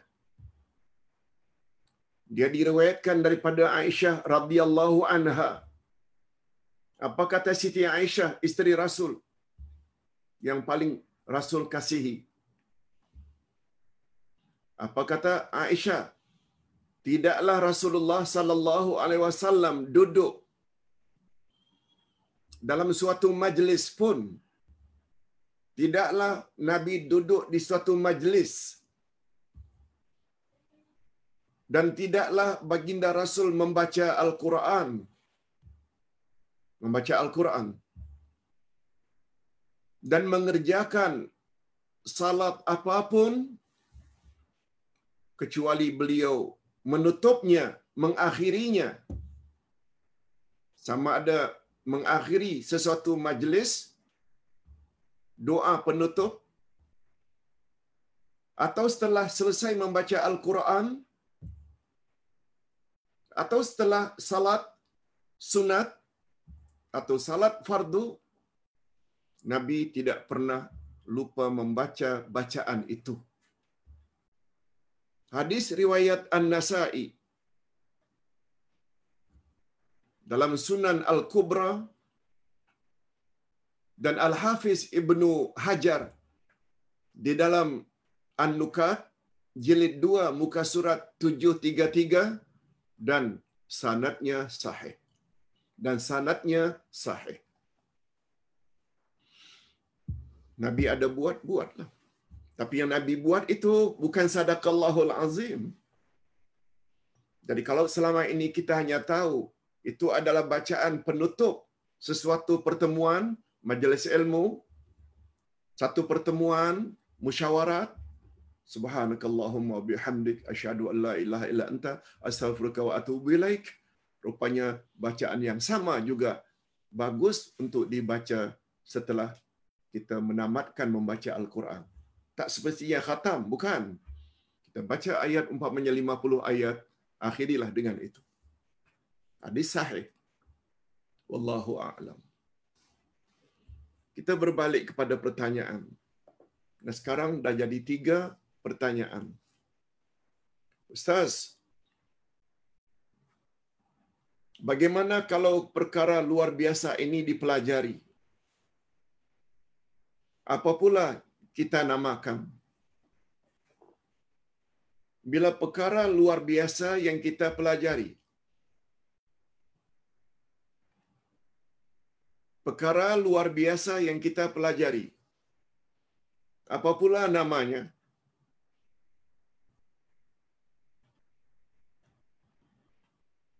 Tidak diberi contoh perkara luar biasa apa? Kalau seseorang umpamanya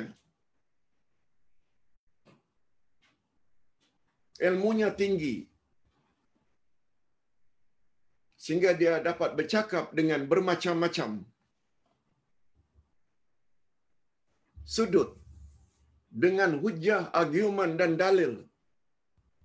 Namanya dia alim, orang yang berilmu. Kalau ramai namanya ulama. Sebabnya Allah berfirman dalam surat Fatir, "Innama yakhshallaha min ibadihil ulama." Sesungguhnya orang yang paling takut kepada Allah dari kalangan hamba-hambanya mereka dipanggil ulama. Ulama ini plural atau jamak dari alim. Alim itu singular satu orang. Ulama itu yaitu orang-orang yang alim. Alim dari sudut apa? Itu kita lihat lagi.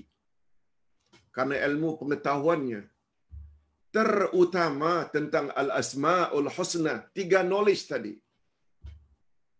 Orang yang takut pada Allah, takut pada azab Allah, takut murka Allah, takut neraka Allah. Bukan orang yang memiliki ilmu, sembarang ilmu.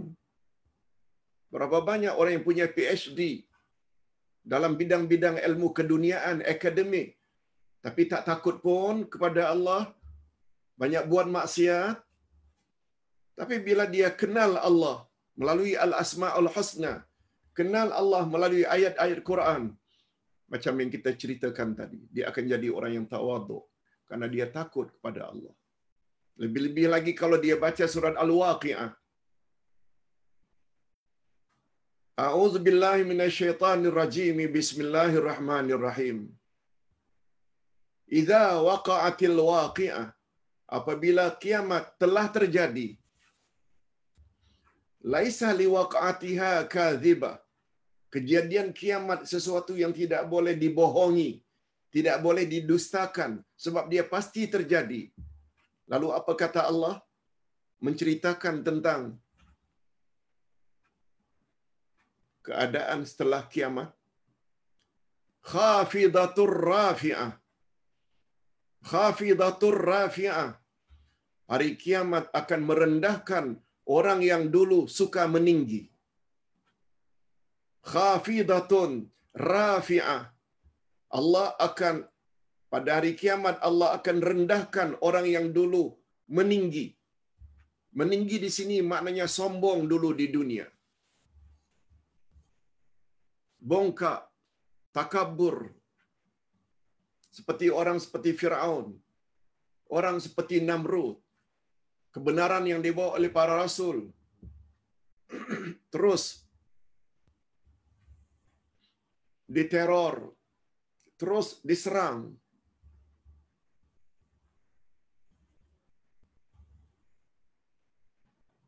Orang-orang macam itu tu atau siapa saja akhir zaman yang mempunyai sifat macam sifat Namrud, sifat Firaun itu sebabnya orang sombong zaman Nabi Abu Jahal apa kata Nabi? Abu Jahlin Firaun hadhil ummah. Abu Jahal itu adalah Firaun umat ini karena penentangannya terhadap kebenaran. Orang macam itu nanti bila kiamat akan direndahkan. Karena dulu dah puas meninggi. Itu mantuk. Mantuk maknanya secara tersurat.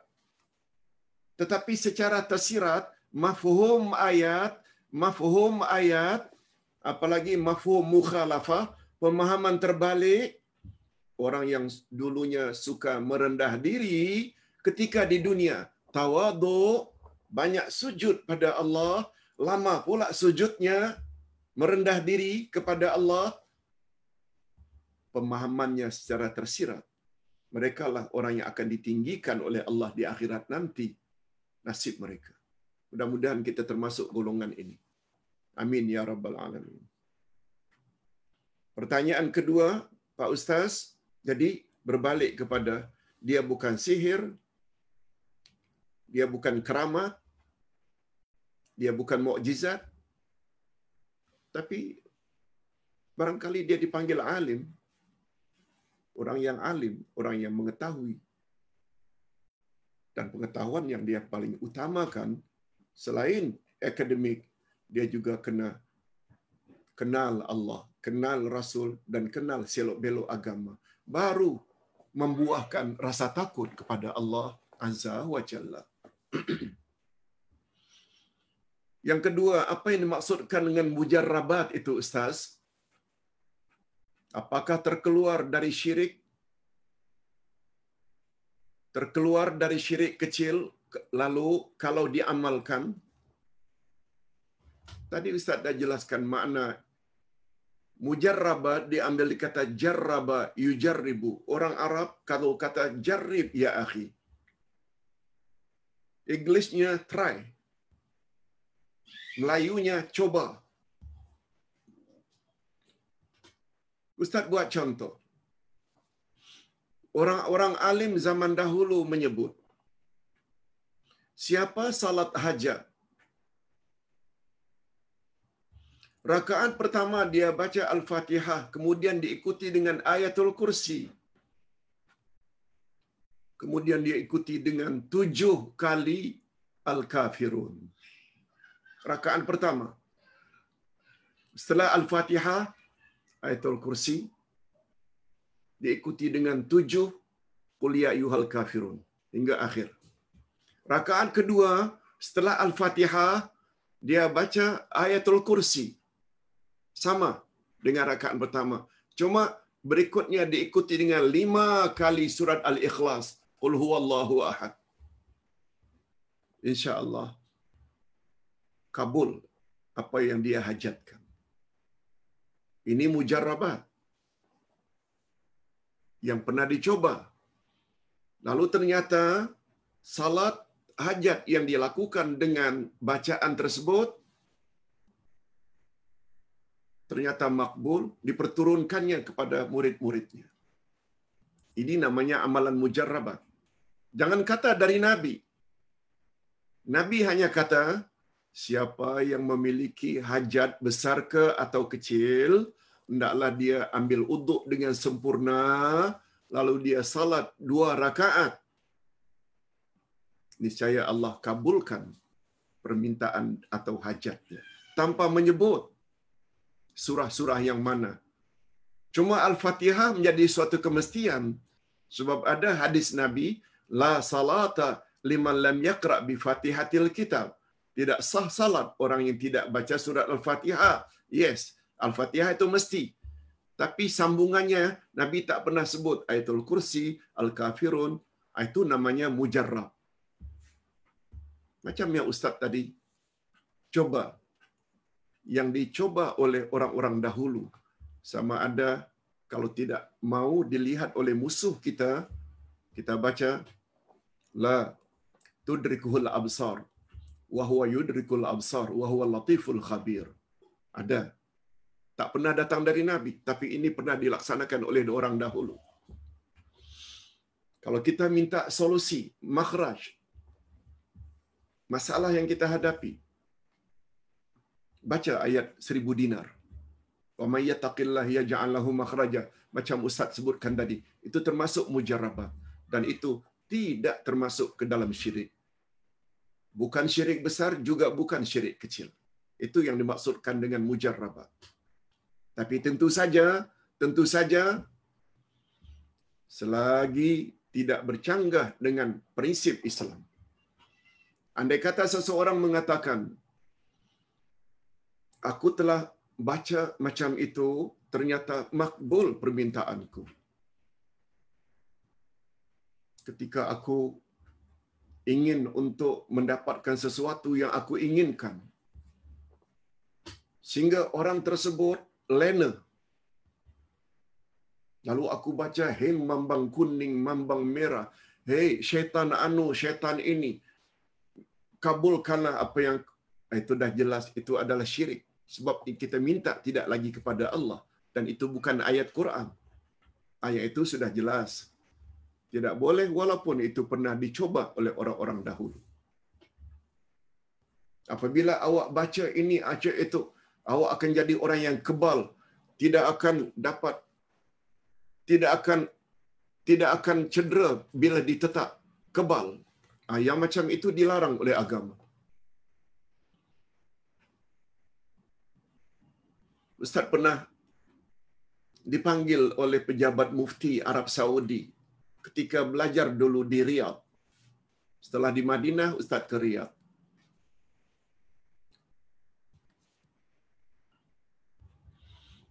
Ustaz tak tahu mengapa Ustaz dipanggil. Sampai di pejabat mufti. Kami terima surat dari Malaysia tulisan Arab tapi kami tak faham. Tolong terjemahkan. Rupanya tulisan yang dia tulis itu tulisan Jawi. Ingin bertanya semuanya dalam Jawi. Tentang amalan Nasrul Haq.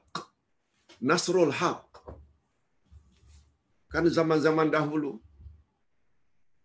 Zaman-zaman barangkali ada kaitannya dengan Mei, Ustaz belum sampai di sini, karena kejadian itu tahun 69 kalau tak salah, Ustaz sampai di Malaysia tahun 80.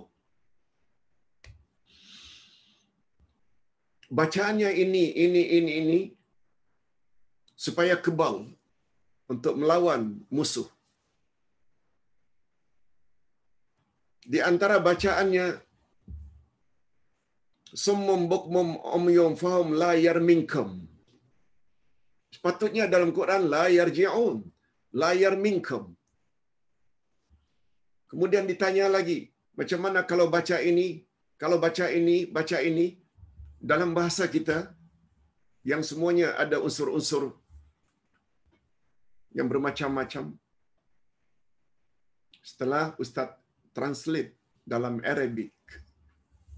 Oh, itu dia baca itu supaya kebal.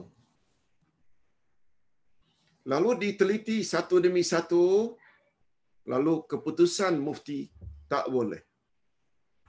Apalagi ayat-ayat Quran telah di robah-robah. Di antara yang Ustaz masih ingat lagi, mengapa minta kebal? Itu bukan ajaran Rasulullah sallallahu alaihi wasallam. Kalaulah ada ilmu kebal ini Nabi Muhammad sallallahu alaihi wasallam lebih utama untuk masukkan ilmu itu kepada para sahabat dalam perang Badar. Jumlah mereka hanya 300 lawan 1000 orang orang kafir. Kalau mereka dikalahkan oleh Allah, tak ada Islam hari ini. Itu menunjukkan bahawa mencari ilmu kebal itu tidak islamik. Di mana letaknya mati syahid kalau orang semuanya kebal. Oh, minta maaf. Ustaz jadi cerita pengalaman masa silam. Tapi Ustaz tidak beritahu. Walaupun amal itu berkesan, tetapi kita kena tengok dahulu Islamik atau tidak bacaannya atau amalannya. Wallahu a'lam. Yang ketiga, apa maksud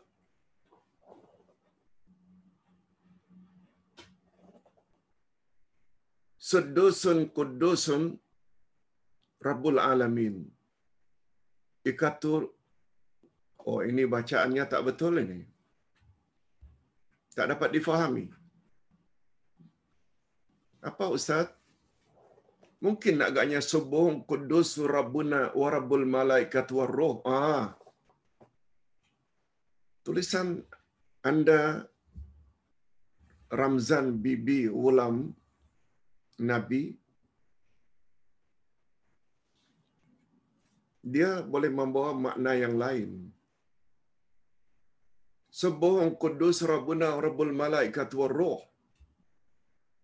Ini adalah bacaan yang datang dari Nabi sallallahu alaihi wasallam yang sangat bagus dibaca ketika rukuk dan sujud. Selain subhan rabbil azimi wa bihamdi kita boleh sambung dengan bacaan ini. Atau dalam sujud setelah subhan rabbil a'la wa bihamdi subhan rabbil a'la wa bihamdi setelah tiga kali lalu kita sambung subuh kudus rabbuna wa rabbul malaikat war ruh. Ini datang dari nabi sallallahu alaihi wasallam dan digalakkan oleh nabi. Ustaz ada sebut dalam buku ustaz ini.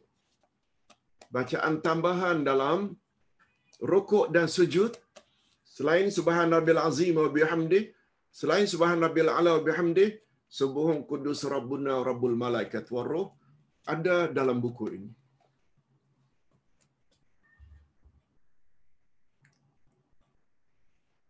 Betulkan nasihat Ustaz Ramzan Bibi bahawa bacaan itu tidak betul. Ada kesalahan. Kembali kepada bacaan yang betul. Yang keempat, maaf Ustaz, saya ada soalan mengenai waktu tamat tempo salat isya. Adakah ia tamat di pertengahan malam atau sehingga masuknya waktu subuh? Karena saya sering tertidur selepas maghrib karena keletihan bekerja dan bangun salat isya pada jam 4 atau jam 5 pagi. Mohon pencerahan. Hafizah Husna Johari.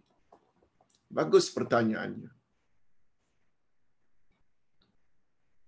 Bila masa salat isya berakhir? Salat isya bermula semua kita tahu. Bila berakhirnya ufuk merah, maknanya berakhirnya waktu maghrib, masuklah waktu isya. Semua kita tahu, hari ini mungkin jam 8.20 minit mungkin tiap hari berubah atau tiap minggu berubah. Kita tidak bahas tentang bila bermula. Sekarang bila berakhir. Berdasarkan pembacaan Ustaz, Nabi SAW pernah menyebut berakhirnya waktu Isya adalah midnight midnight, nisful lail, tengah malam. Dalam riwayat yang lain pula, Nabi menyebut berakhirnya waktu Isya adalah azan subuh.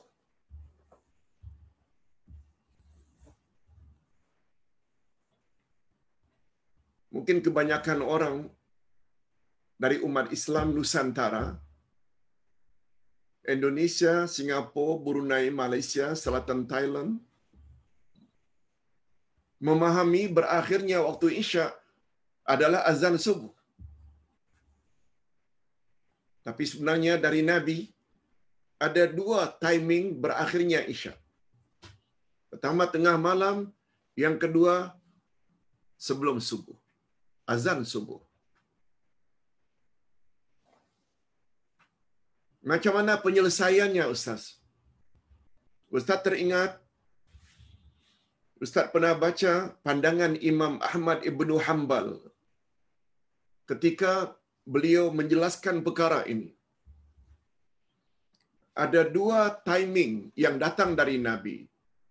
Bila kita taufikkan, taufik maknanya kita combinekan sebab kedua-duanya sahih. Tak boleh kita ambil satu tinggalkan yang satu. Taufik itu maknanya kita combinekan. Ustaz buat contohlah. Nabi sallallahu alaihi wasallam bersabda, Akikah untuk anak lelaki dengan akikah untuk anak perempuan untuk baby boy dua ekor kambing. Untuk baby girl seekor kambing. Tapi dalam hadis yang lain, Nabi wasallam mengakikahkan cucunya Hasan satu ekor kambing, Hussein juga satu ekor kambing. Jangan kata Nabi sallallahu alaihi wasallam cakap tak serupa bikin. Jangan. Itu sebabnya ulama hadis taufikkan dua hadis sahih ini dengan mengatakan dua ekor kambing untuk akikah baby lelaki, baby boy, itu afdaliyah, lebih afdal. Tetapi andai kata akikah untuk baby boy, baby laki-laki, satu ekor sudah cukup. Sudah sah.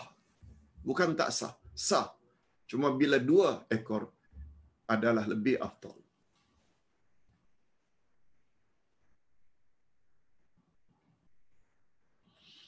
Begitu juga kalau Nabi menyebut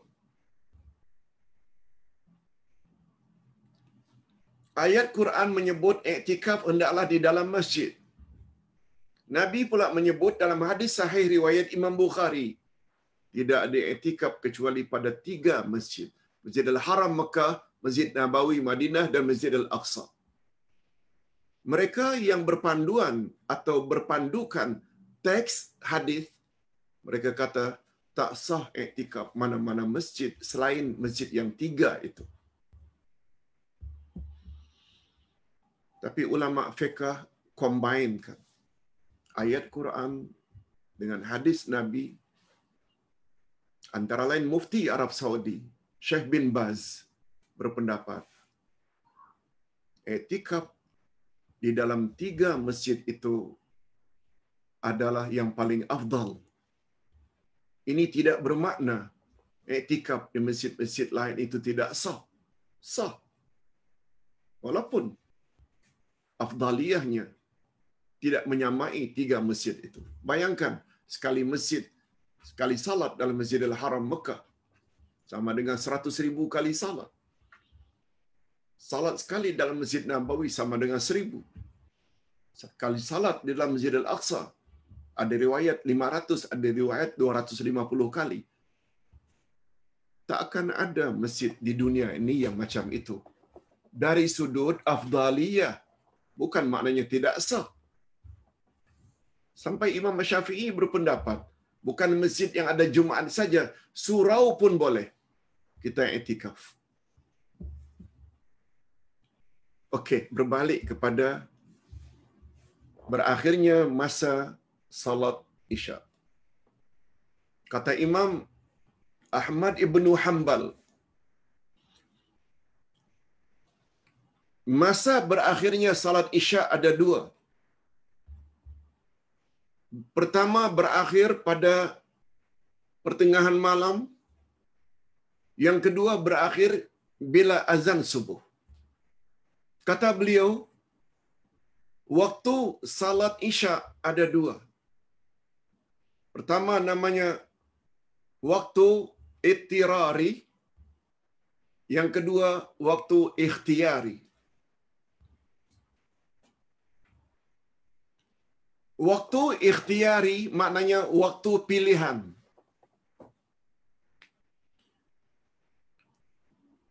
Waktu yang terpilih. Waktu yang terbaik itu waktu ikhtiyari. Dari kata khair, iaitu yang terbaik.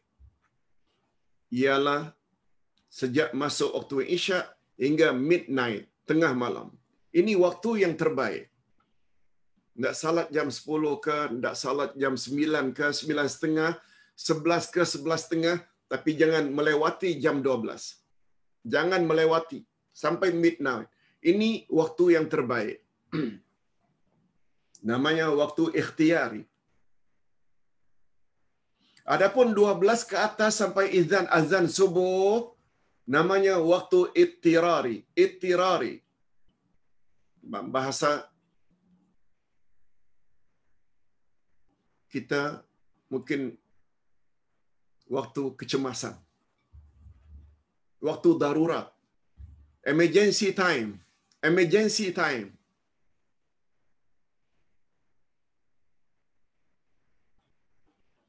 Umpamanya kita balik daripada JB. Belum salat isyak. Lalu bila kita nak salat, tinggal di RNR, kita rasa pakaian kita tidak bersih. Atau kita rushing. Ibu bapa kita sedang sakit tenat. Kita dipanggil. Lalu kita pun datang dari JB ke KL. Pakaian tidak begitu. Sedangkan perjalanan kita dari sana saja bertolak jam 11 malam. Tidak singgah, pakaian tak begitu bersih atau rushing sampai di JB, sampai di KL jam 4, 4 setengah, jam 5. No problem. Itu namanya waktu ittirari, emergency time. Oleh sebab itu Ustaz tidak setuju. Kalau ada setengah-setengah Ustaz atau Ustazah berpendapat, eh salat isyak yang paling afdal adalah salat isyak yang dilakukan ketika kita tahajud dan witir jam 3, jam 4 pagi. No. Itu bercanggah. Sebab itu bukan bukan bukan ittirari. Kita bukan ittirari. Kita sengaja nak cari kelebihan pula padahal kelebihan salat isyak ialah sebelum midnight. Tetapi sebagaimana yang ditanya tadi oleh Hafizah Husna Johari, sesekali boleh. Tapi jangan jadikan itu amalan tetap. Jangan. Tapi salatnya tetap sah. Sebaiknya usahakan sebelum tidur itu salat isyak dulu. Tidur jam 9 tak mengapa, tapi salatlah dahulu. Wallahu a'lam.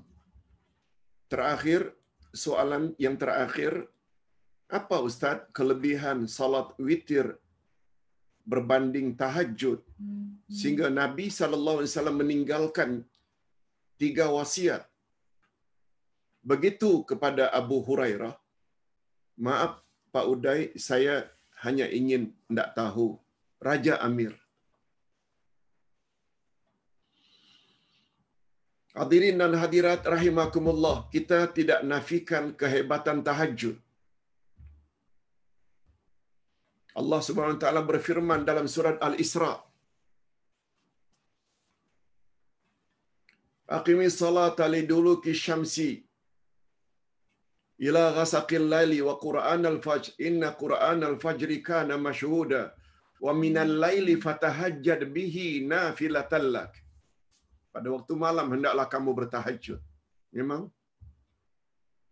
Namun demikian witir adalah lebih utama lagi. Di antaranya Nabi wasallam bila musafir biasanya beliau tidak buat salat sunat kecuali dua saja. Witir dan qabliyah subuh. Witir dan qabliyah subuh. Ketika mukim ke, ketika musafir, Nabi tak pernah tinggal yang dua ini. Kuliah pertama, qabliyah subuh, dua rakaat, yang nilainya lebih baik dari apa yang terdapat di antara langit dan bumi. Yang kedua, witir.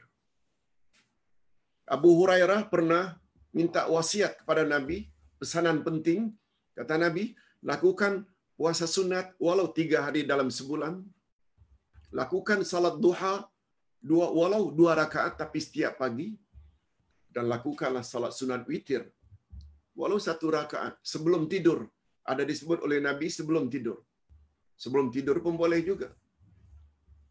Sebab witir masanya habis isyak hingga subuh. Walaupun tidak kita nafikan bila witir dilakukan pada sepertiga akhir malam itu adalah lebih baik. Dalil kehebatan witir ini disebut oleh Nabi di dalam hadis innallaha witrun yuhibbul witr. Allah itu ganjil maknanya esa dan Allah juga suka kepada witir. Ada dua makna witir di sini, bilangan ganjil ke atau makna yang kedua witir maknanya Allah sangat suka dengan salat witir. Ustaz kira itu yang dapat Ustaz jelaskan mengapa witir ini adalah lebih utama berbanding tahajud. Hanya saja kita jangan lupa bila kita buat tahajud lebih dahulu diakhiri dengan witir itu adalah lebih baik.